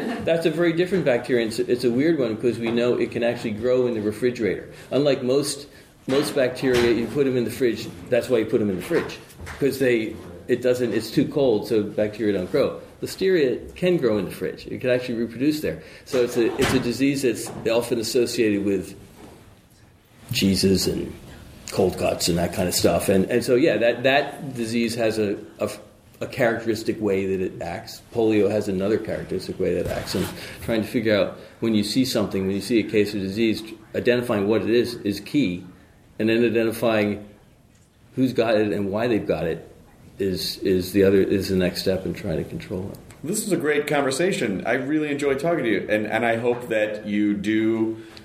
I hope that you're able to eradicate polio, and then like uh, cut to you next to David Caruso in like a CSI style opening where you it's like, polio's gone. Yeah, yeah, sure. That, yeah, That's great. Yeah. But uh, thanks, Jay. It was really great talking to you, man. Thank you. Sorry, we talked about polio for so long. I know polio is so fun. I mean, you came in four times and we're sorry. I know polio. It turns out it's very intense, polio. polio's intense. Julie, thank you. I've you. had some fun on polio. You've what do you? Uh, so, just could you please tell people specifically what it is? I mean, I have your bio here, Sure. so I see that you are the director of program-related investments for the for the Gates Foundation. Yes. But but what does that mean? What does that mean? What is that? What is that? What are those words? Um, those words mean so. Most of what the foundation does is grant making. We do Mhm. about four billion dollars of grant making per year, but we have this secret pool that actually can do. Wait, don't tell anyone then. No, sorry. that can do equity investing in Mhm. companies. We can do loans. We can do guarantees. Uh, and so I manage the pool. It's a 1.5 billion dollar investment pool that actually invests in companies in. Uh, investment funds in partnerships to advance our program goals in Mhm. partnership with essentially private sector companies. Right, and ultimately, what are your program goals? Our program goals are eradicating polio, or Right. eradicating malaria, or um, uh, increasing digital payment infrastructure around the world. So, in places where we think that a partnership with a private company can advance those goals, then we'll go in and structure something really cool to create incentives for companies to focus on these problems. So you're not necessarily doing it to generate more money, you're doing it to complete the goals. Correct. So if you think about it, if we're trying to solve all these incredibly difficult problems, we need to get cool companies, we need to get entrepreneurs, we need to get innovation, we need all the skills that the private sector brings to bear. So you're not going to like throw a ton of money at Snapchat. No, sorry. Unless, I'm out of here, guys. Unless you can eradicate polio. Unless you actually can eradicate polio. Vaccinate. I don't know. Yeah. Hey, there's polio over here. Don't come over here. Cool. Good to know. oh wait, it just disappeared. It just disappeared. The address is on there. I don't know. I don't know. It's Snapchat. Uh, well, you must have to make tough decisions then, based on because obviously there's there are a, an infinite number of causes in the world which require resources, and so how do you pick and choose? Like, how do you prioritize, basically? Well, you just spent a while with Jay Wenger, who's a brilliant man who Yeah. knows more about polio. I don't know anything about polio. So the way that we bad do it- news. It's bad. Don't get it. Thanks, thanks Yeah. letting me know. Um, so we don't. So I don't. I manage an investment pool, but my investment pool is always deployed in partnership with our program team. So I've got some of the most brilliant people around the world. I often joke that I play a biotech investor on TV. I don't know anything about biotech, but I actually have a pretty big pool of biotech investments. How can I possibly do that? I'm smart enough to know that I don't actually know anything Mhm. about antibodies, vaccines. I don't know this stuff. These are words, words. Um, but so what I do is I partner with these brilliant scientists and these brilliant pe- policymakers who actually understand how we're going to solve these problems, and then we then partner with the companies to try to figure out how to use the resources that they bring to bear. So, So you it's really basically, you basically, you're smart enough to look at people and go, "You're smart too. Uh-huh. You fix that thing, and here's some resources to go do that." Yeah. One of the funny experiences when I first started this was I was sitting in a room with Chris Wilson, who's the head of our discovery, brilliant man, and he was talking, and I had and I realized that I didn't understand maybe half the words that are coming out of his mouth.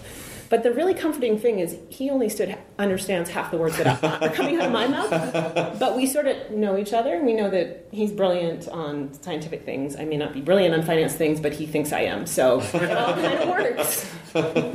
And so, what are your biggest challenges right now? Like, because it, I think, I think the general, I think the way most people think about money is wrong, in, in the sense that they go, uh, "Well, you just throw money at it, and it somehow it's a genie, then just magically it solves itself." But We call that magical finance. magical fun. But but but money needs uh, you know it needs an infrastructure and it needs someone figuring out how to distribute it evenly and distribute it pop- properly and and so so what what are the challenges with that? It's actually really hard. Um, so it sounds really exciting. Everybody, oh, you have such a cool job. It's actually really hard for that reason, meaning money's not the problem. The problem is how do we create? I mean, we're very simple creatures. We respond to incentives. Uh, and the private sector is designed to respond to some pretty simple incentives profit for investors, profitability for companies. You know, it's capitalism works because it's a pretty simple incentive system.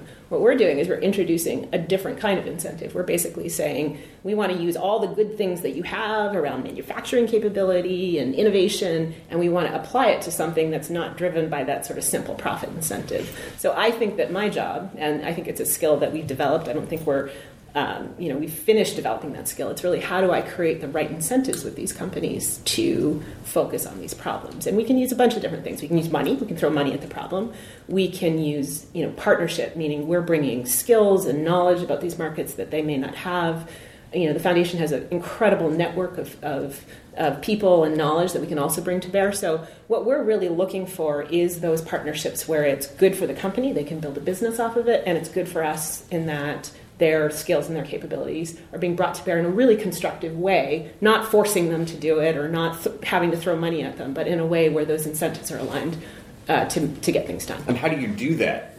I mean, how do you how do you make people understand? You know, this is this is the most effective way to filter this money through the system in order to achieve the goal. Yeah. So we use some, everybody in the development world, they call this innovative finance. And what I say is it's actually not that innovative. It's really simple financial tools applied to areas that, um, that haven't had these financial tools. So let me give you an example. Um, we use a really simple tool in the health commodity market. So vaccines are really important to us.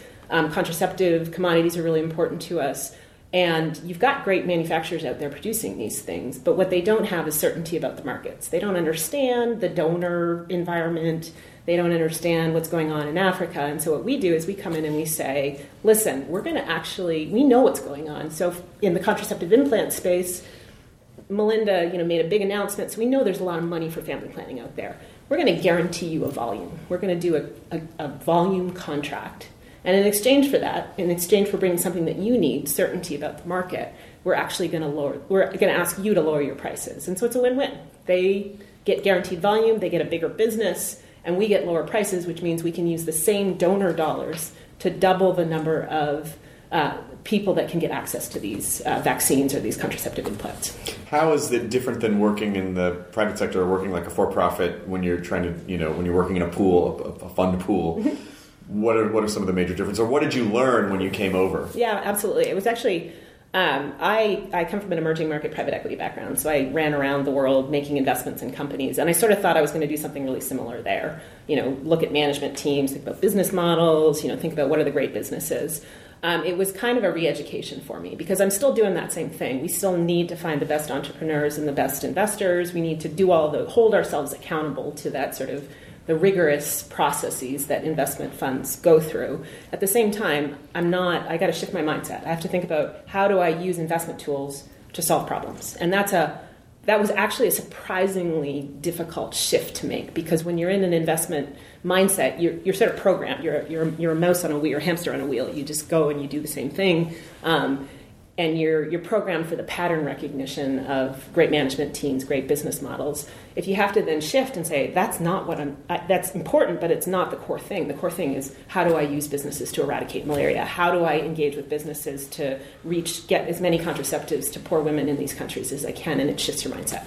Wow. Uh, and do you feel, when, when, in, when you were in the private sector before, what were some of the, what were some of the common mistakes that you would see? Like when you're analyzing a business structure, mm-hmm what do you see at the outset where you go, oh, they don't know what they're doing because of this and this? And it's like, what, what are some of the reasons that businesses fail? I mean, in the in the in my old world, you know, business business, especially in the emerging markets, you know, it's it's a lot people, it's management teams, it's you know, can people get things done? So management talent is is a key component, and it's something that we have to figure out how to bring over to our. And that's one of the reasons why we think this is such a powerful tool. So if we can get those great entrepreneurs that are focused on Snapchat, which I'm sure I'm sure Snapchat is wonderful. I mean, I've heard about it. I don't, you know. I don't know, I don't know about it. so, I mean, there's so much creativity. I mean, there's so many great people going in, creating businesses, creating solutions that we can't even imagine. I think one of the things that's so exciting for us is how do we get that, you know, incredible talent to focus on our issues. Uh, and Focus on the- humanity rather than just. yeah, like, and honestly, I think people do. I think people want to. I mean, I don't. My, you know, of course, they want to get filthy rich, but I also think they want to benefit humanity, and that's the excitement about this. Again, it's hard. You have to create the right incentives. You have to. Well, yeah, I think. Well, I think people don't ever think about what's the stage beyond filthy rich. Like, okay, you have a uh, hundred million dollars. Now what? You know, like now what do you do with it? But, You know, because one thing that I never understand is what do people? You know, if someone has hundred million dollars, well, it's not like they just have hundred million dollars in a bank. What do you do with that money? Like, how do you how do you manage that? How do you? You're basically putting it in a lot of different things. To diversify, I would imagine to keep it safe. Or I I don't even know how you approach fund that that sizes that big. Oh well, my hundred million dollars that Right. I manage. Yeah. You know, It's I. a- You know, I, Where, where do you keep your hundy? in your socks. It's in your boots. Yeah, it's in your boots. what did you learn from your like looking at successful businesses, looking at failing businesses? What what sort of tools did you pick up before you came into this job that helped? Um, y- you know, the thing about investments and the great investors, and I don't count myself in one of those, the great investors have instinctive pattern recognition. So it's that smell of what's going to work and what's going to not work. And that's probably the most important characteristic that I learned. I learned. You know, you can make all the right plans, but a coup in Cote d'Ivoire is going to completely undermine, you know, your the investment that you made in a great company. It's sort of so you got to have the smell for those types of things. It's not it's not there's not you have to be able to be comfortable in working in ambiguous sort of chaotic realities which is what you know business businesses business environments are organic places. You know great entrepreneurs great ideas emerge where you don't expect them to do. So it's really how do you find that pattern recognition to find the great people with the great ideas and really enable those people to do things? And we're trying to do something really similar here. Um, but on a on some levels a much grander scale.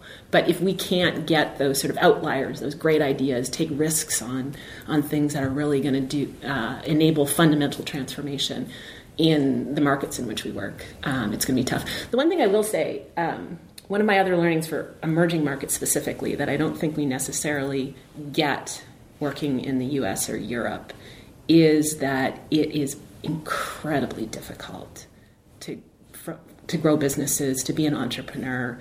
Um, those business environments are so tough. And so uh, I have a huge amount of respect for entrepreneurs and businesses in these markets, but I also know that without sort of fundamental transformation in the economics of how those markets work, it's really tough to have the kind of scale transformation that we're looking for. So, you know, one of the sectors that's super exciting to me right now is digital infrastructure, because what digital infrastructure does is it leapfrogs over physical infrastructure. So, all the work that we're doing on mobile payments has the ability to, to do a, really a fundamental transformation in reaching poor people. So, you know, if you think about banking, if you think about even building businesses that are focused on poor people, it's hard. You can't, you know, it's hard to reach them. It's, you know, to have a poor customer walk into a bank is really expensive for a bank, so they're not going to serve it without a fundamental change in the economics. Sure. Digital infrastructure allows us to change those economics. Right, because then you because then you can so you don't have to build a physical place and have people. You know, you can do it. You can do it from here. And that's such an exciting potential transformation. So that's my, my learning is one being an entrepreneur is bloody hard. You need to have the pattern recognition to understand where you can put a great entrepreneur with a with a company. But in these markets especially sort of changing the economics of the underlying businesses whether it's in ag value chains whether it's in digital infrastructure and financial services whether it's in healthcare delivery that's going to really be the thing that changes the way our ability to reach millions and millions of people at scale Well, in, in in terms of you know this sort of social entrepreneurship, and then also in in the private sector as well, you I guess people really do have to understand not only what a good idea is, and then on top of that, are the people around it competent enough to execute it? But then outside of that. Is it something that people are, what's the adoption rate? Because you cannot predict what people, I mean, you can kind of go, well, people tend to like, or this is something that people might need, but you can't control. I mean, like, there's so many things that, you know, it's not just whatever the sort of cultural zeitgeist is, but also, you know, are they ready for it? Mm-hmm. You know, like maybe they're not. Maybe it's a couple years too early. Mm-hmm. So how do you even how do you game that system? You know, I think you have to have a really big appetite for failure, which Bill does, which is one of the wonders of, of working with him. Um, because the real, you're absolutely right. It's so messy. There's so many different factors, and so you got to be willing to go out and, you know, accept the fact that a lot of these things aren't going to work and, and take bets. And that's one of the things that's built into our investment program. You know, we're very, very conscious of the risks that we're taking. We actually, you know, our core analytics is not around how much returns it's going to be. It's how much risk are we taking and are we are we willing to take that risk in a way that's really clear sighted and we're totally honest we're totally transparent with bill about the risk we're taking because i don't want him to come back and say you promised me i Right. want him to understand that hey there's like a 75% likelihood that we're going to have to write off this investment but it's worth doing and it's worth doing because if it wins if it's successful it has such a great impact on the populations we Well, there's like a there's a human currency. there's a human currency, not just uh, you know how many fat stacks can I uh, get back from this. Like you're basically trying to literally change, like improve humanity. Yeah. And when it works, it's pretty amazing. So we've got one investment that we uh, we we've been working on for three years as a foundation. We just did a, a second round earlier this year. Um, that's a digital payments company in Bangladesh. And getting back to your comment about human, you know, the entrepreneur that runs this is unbelievable, Kamal Quadir, and he's actually it's the Quadir brothers in Bangladesh who are kind of famous. Uh, Iqbal Quadir, his older brother, um, founded and grew Grameenphone, which is one of the biggest, the first and biggest mobile money or mobile deployments 20 years ago in the developing world. So these serial entrepreneur brothers are out there and they've figured out um, how to cr- you know create a mobile money uh, deployment that's that that worked. Um, and so we invested uh, six million in grant money about three years ago, and another 15 million last year, and they've gone in 24 months from zero to 15 million customers and it, it gets back to like when we looked at if you looked at like the analysis we did we're like oh my god this you know this is early stage it's an unproven model you know never you know never been done before outside of kenya like this is crazy there's so many political issues associated with it it's like oh my you know this is this is terrifying to put this much money in but it worked and the and it worked because not because I mean Kamal and Iqbal are, are brilliant, but customers want it. It's a customer use case. It makes sense for them. Transferring money over their cell phones, their cheap seven dollar cell phones that you can buy in you know a bazaar in Bangladesh via a text message. You can transfer money, you know, from Dhaka out into the rural areas back to their families, and it's under a penny uh, in order to do that. Versus they would have to pay to physically transfer that. Oh, And right. They love it. The, the you know people are just taking. We don't even we don't even know how people are using this, um, and it's one of those things where it all works. Now I can tell you. I don't want to tell you about all the cases where it hasn't. That would make it look bad. but it's really beautiful when it does work. And, and B, sorry to jump in here, but bKash has become like a cultural thing now too. You Yeah. bKash money. to You. bKash money, and it's Uh, that's the name of the company. Yeah, it's the name of the company. Sorry, I superb should have now, said. So they've actually become. So it's become like uh, what is that? Metonymy or something, where the word becomes the thing. Like Yeah. the brand name becomes like Kleenex. yeah, exactly. Now it's bKash. You go, you literally you fly into bKash, and they have this beautiful magenta origami bird, and it's all over the city. And literally, people will, yeah, I'll bKash you that. Oh wow. Yeah. So if you're not bKash, it's a tough. but that's an interesting. I mean, wow, just finding the opportunity for the right time. Like, oh, people were just ready for this now. Like the technology was available. Emotionally, they were ready for it. You know, it was just. It was just. I mean, these types of. You know, I think we've become so spoiled in our country. In, in terms of innovation, we become we're like we're like brats about innovation because you know, because of what's happened in the last, you know, 30, 40 years in terms of, you know, personal computing, you know, if, if something if something doesn't get completely uh, uh, innovated in 18 months or a year, like, oh, what's what's happening? It's like, yeah, five years ago, you're already this much better off. You know, like, why are we screwed because we're so spoiled? I mean, In some ways, actually, to be totally honest with you, I Yeah. think America. I mean, I, I spent a lot of time working in developing. I lived in Africa for a few years, and we're spoiled. We don't. We we're spoiled by innovation.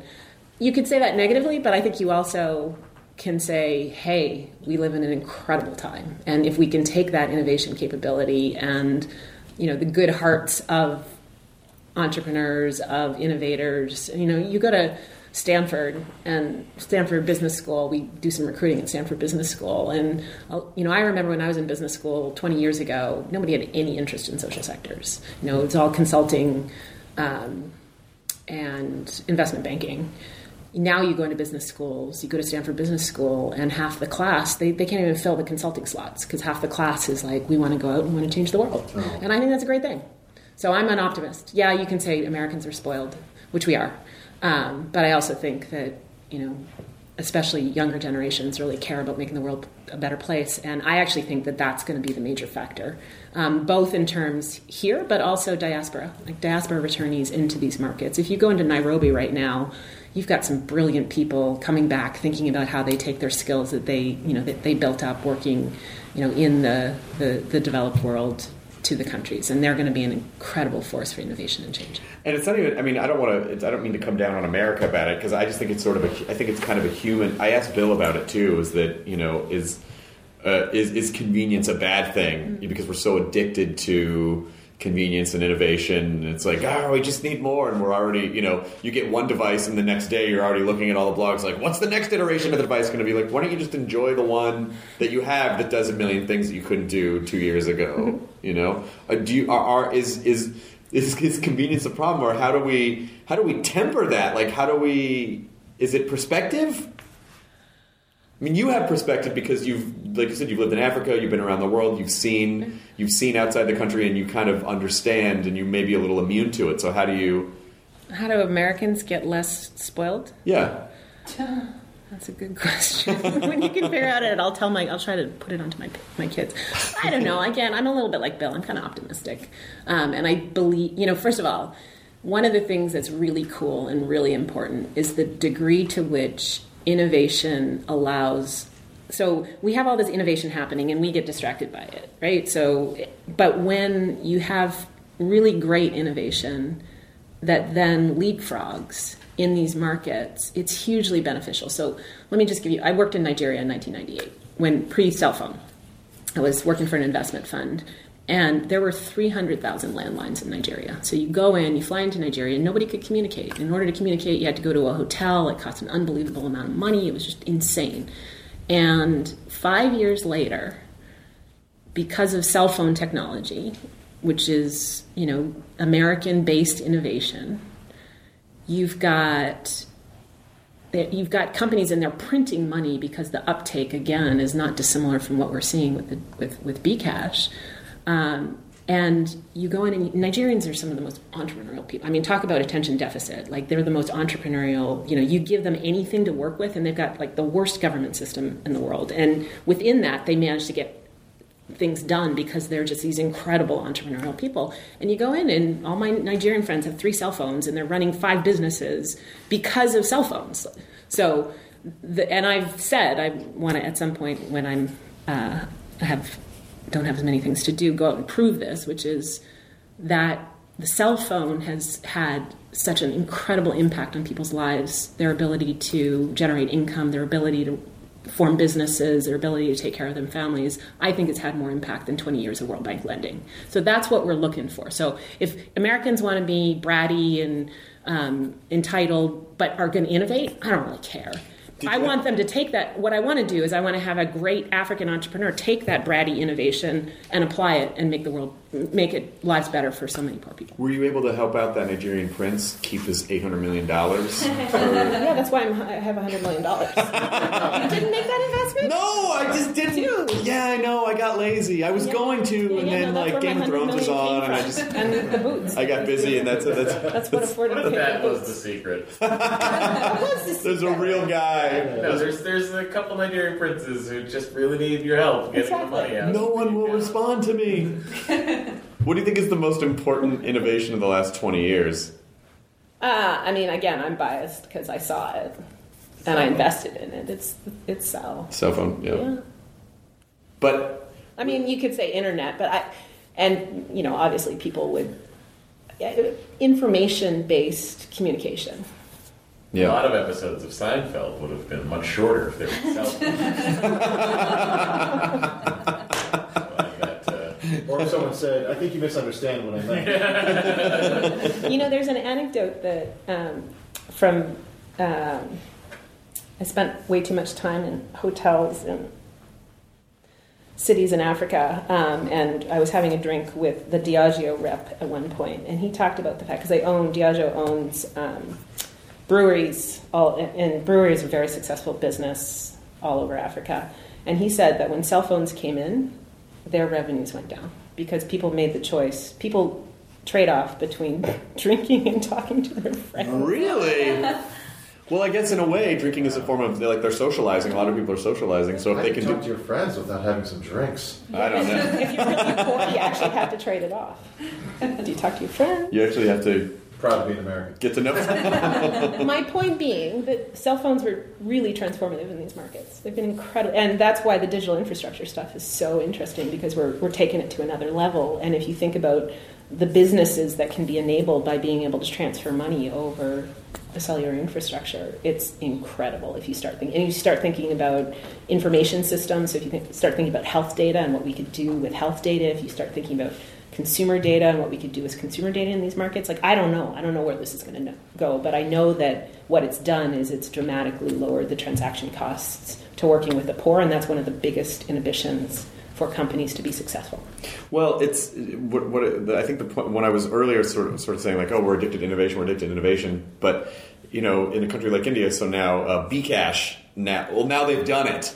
Like they were, it's now it it's difficult to then like, well, what's their next innovation going to be? Because now everyone has a phone, and now everyone has you know the ability to to trade cash digitally. So you know, like looking ahead, what do you what do you think some of the next innovations are? What what are some hurdles that we have to to overcome? Yeah, I'll, I'll give you an example of that because I think it's actually a really interesting question. So we're not invested in this this company. I think Bill is as an individual because we don't do international education. But there's this really great um, great company, Bridge International, that does essentially um, franchise education. It's like education in a box. Um, and a lot of people have invested in them. They're you know they're they're they're they have an incredibly low cost model for for education, and it's been enabled. And they started in Kenya, and it would be. In, you, I don't know that they could do their business if they couldn't collect school fees um, over over the cell phone. So the point being that I don't. You're going to see businesses built on top of the cell infrastructure because you can't. You can't do a low cost school model. It's really difficult if you have to go out and walk and collect fees. Sure. Whereas if you can transfer it and there's an expected transfer, or actually, we're invested in a company called M-KOPA, which is doing um, solar lanterns. Uh, and the way that they, they their business model works to reach the poor is they've got a chip that turns off the solar lantern if if if the customer doesn't pay for the solar lantern. Okay. So, you know, it's it's an electricity company. It's and the customers pay 40 shillings a month for their electricity and it's an alternative to sort of kerosene which costs, you know, costs more money than the 40 cents a shilling for this solar lantern. And if they and the and the beauty of it, so it's a solar lantern, it's an electricity company, but you couldn't do it. You couldn't make it work if you didn't have the chip in there that allows you to finance it and allows them to pay on a regular and the payments over over the cell phone. So this is just the beginning and of a wave of things that we don't even know are going to sit on top of this It- infrastructure. Is there anything brewing that's essentially like an industrial sized 3D printer where you can send a machine into a into an area and very quickly and inexpensively, you know, create housing? Oh yeah, haven't you seen them?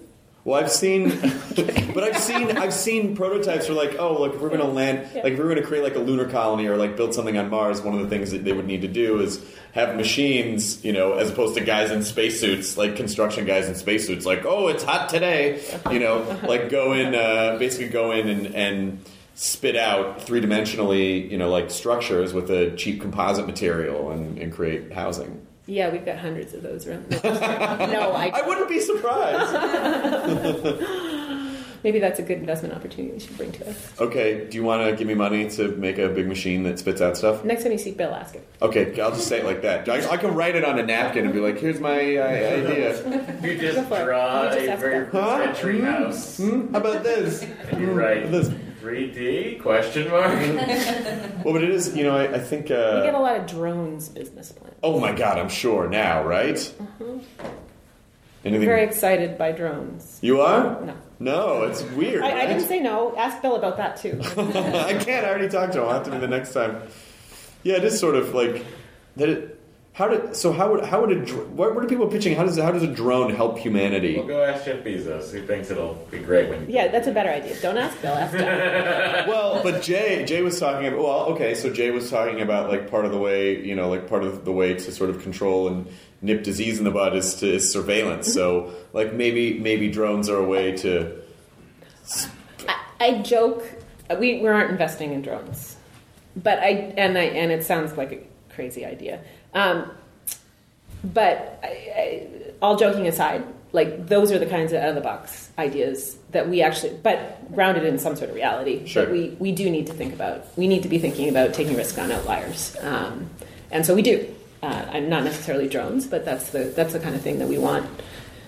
Great ideas and great minds think about this stuff. What what's what's sort of the most what what is what is the the farthest outlier in your portfolio right now where anyone else would have thought like that's a crazy idea, but then you saw it and you went, you know what? I think maybe there are some interesting applications here. Like that part of that discovery process must be fun for you. Oh, it's fun. Especially seeing as I have no idea what anybody's talking about. My favorite, I feel like you know what people are talking my about. My favorite is the Kai mouse.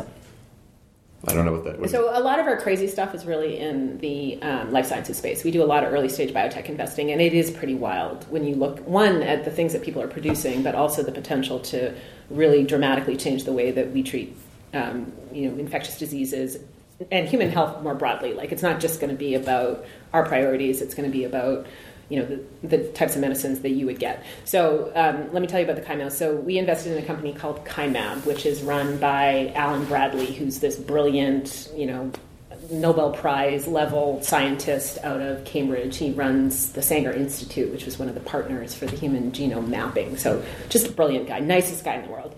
Um, and he started a company that basically, so if you think about product development, and product development in the pharmaceutical industry is incredibly expensive. It's like over $2 billion to develop a new therapy or a new vaccine. And that's the reason why medicines are so expensive. And we can't tolerate that because we're trying to get, you know, you talked to Jay about polio. We need, you know, we need 10 cent uh, OPV. We need under a dollar IPV vaccines because we just can't afford it. The, the world can't afford, you know, to take these expensive Western medicines and pay the same price for these poor countries. So we're constantly looking for ways to lower whether it's the price of vaccines in manufacturing, but in our in our biotech portfolio, it's really how do we lower the product development costs. So what Allan did is, if you look at the way product development done, and I'm speaking, I really don't know anything about this. My science people could explain it, but you've got um, a process that goes. What they do is when they have a new therapeutic, they start with a mouse. They inject it into a mouse and they see what the response is, and then it goes to rhesus monkeys, and then eventually it gets into humans. But the problem, and rhesus monkeys are actually model the human immune system really well. Mice don't. So the, the error rate from a mouse to from a mouse is, is really high. And so historically, you go in a mouse and you go to monkey and it doesn't work. You go back to the mouse and you. Sucks to be a rhesus monkey. sucks to be a mouse. so what Allan did is he engineered the mouse to mimic the human immune system. and we call it the Kymouse. And literally, you can go to Cambridge and you can go in and or go to Kymab and you can go in and you see these mouse. They're the Kymouse. And what it's done is it's it's it, we're shortening the cycle. And we're doing a bunch of these different things. But I mean that's crazy. Like how do you how do you engineer a mouse to mimic a human? I have no idea.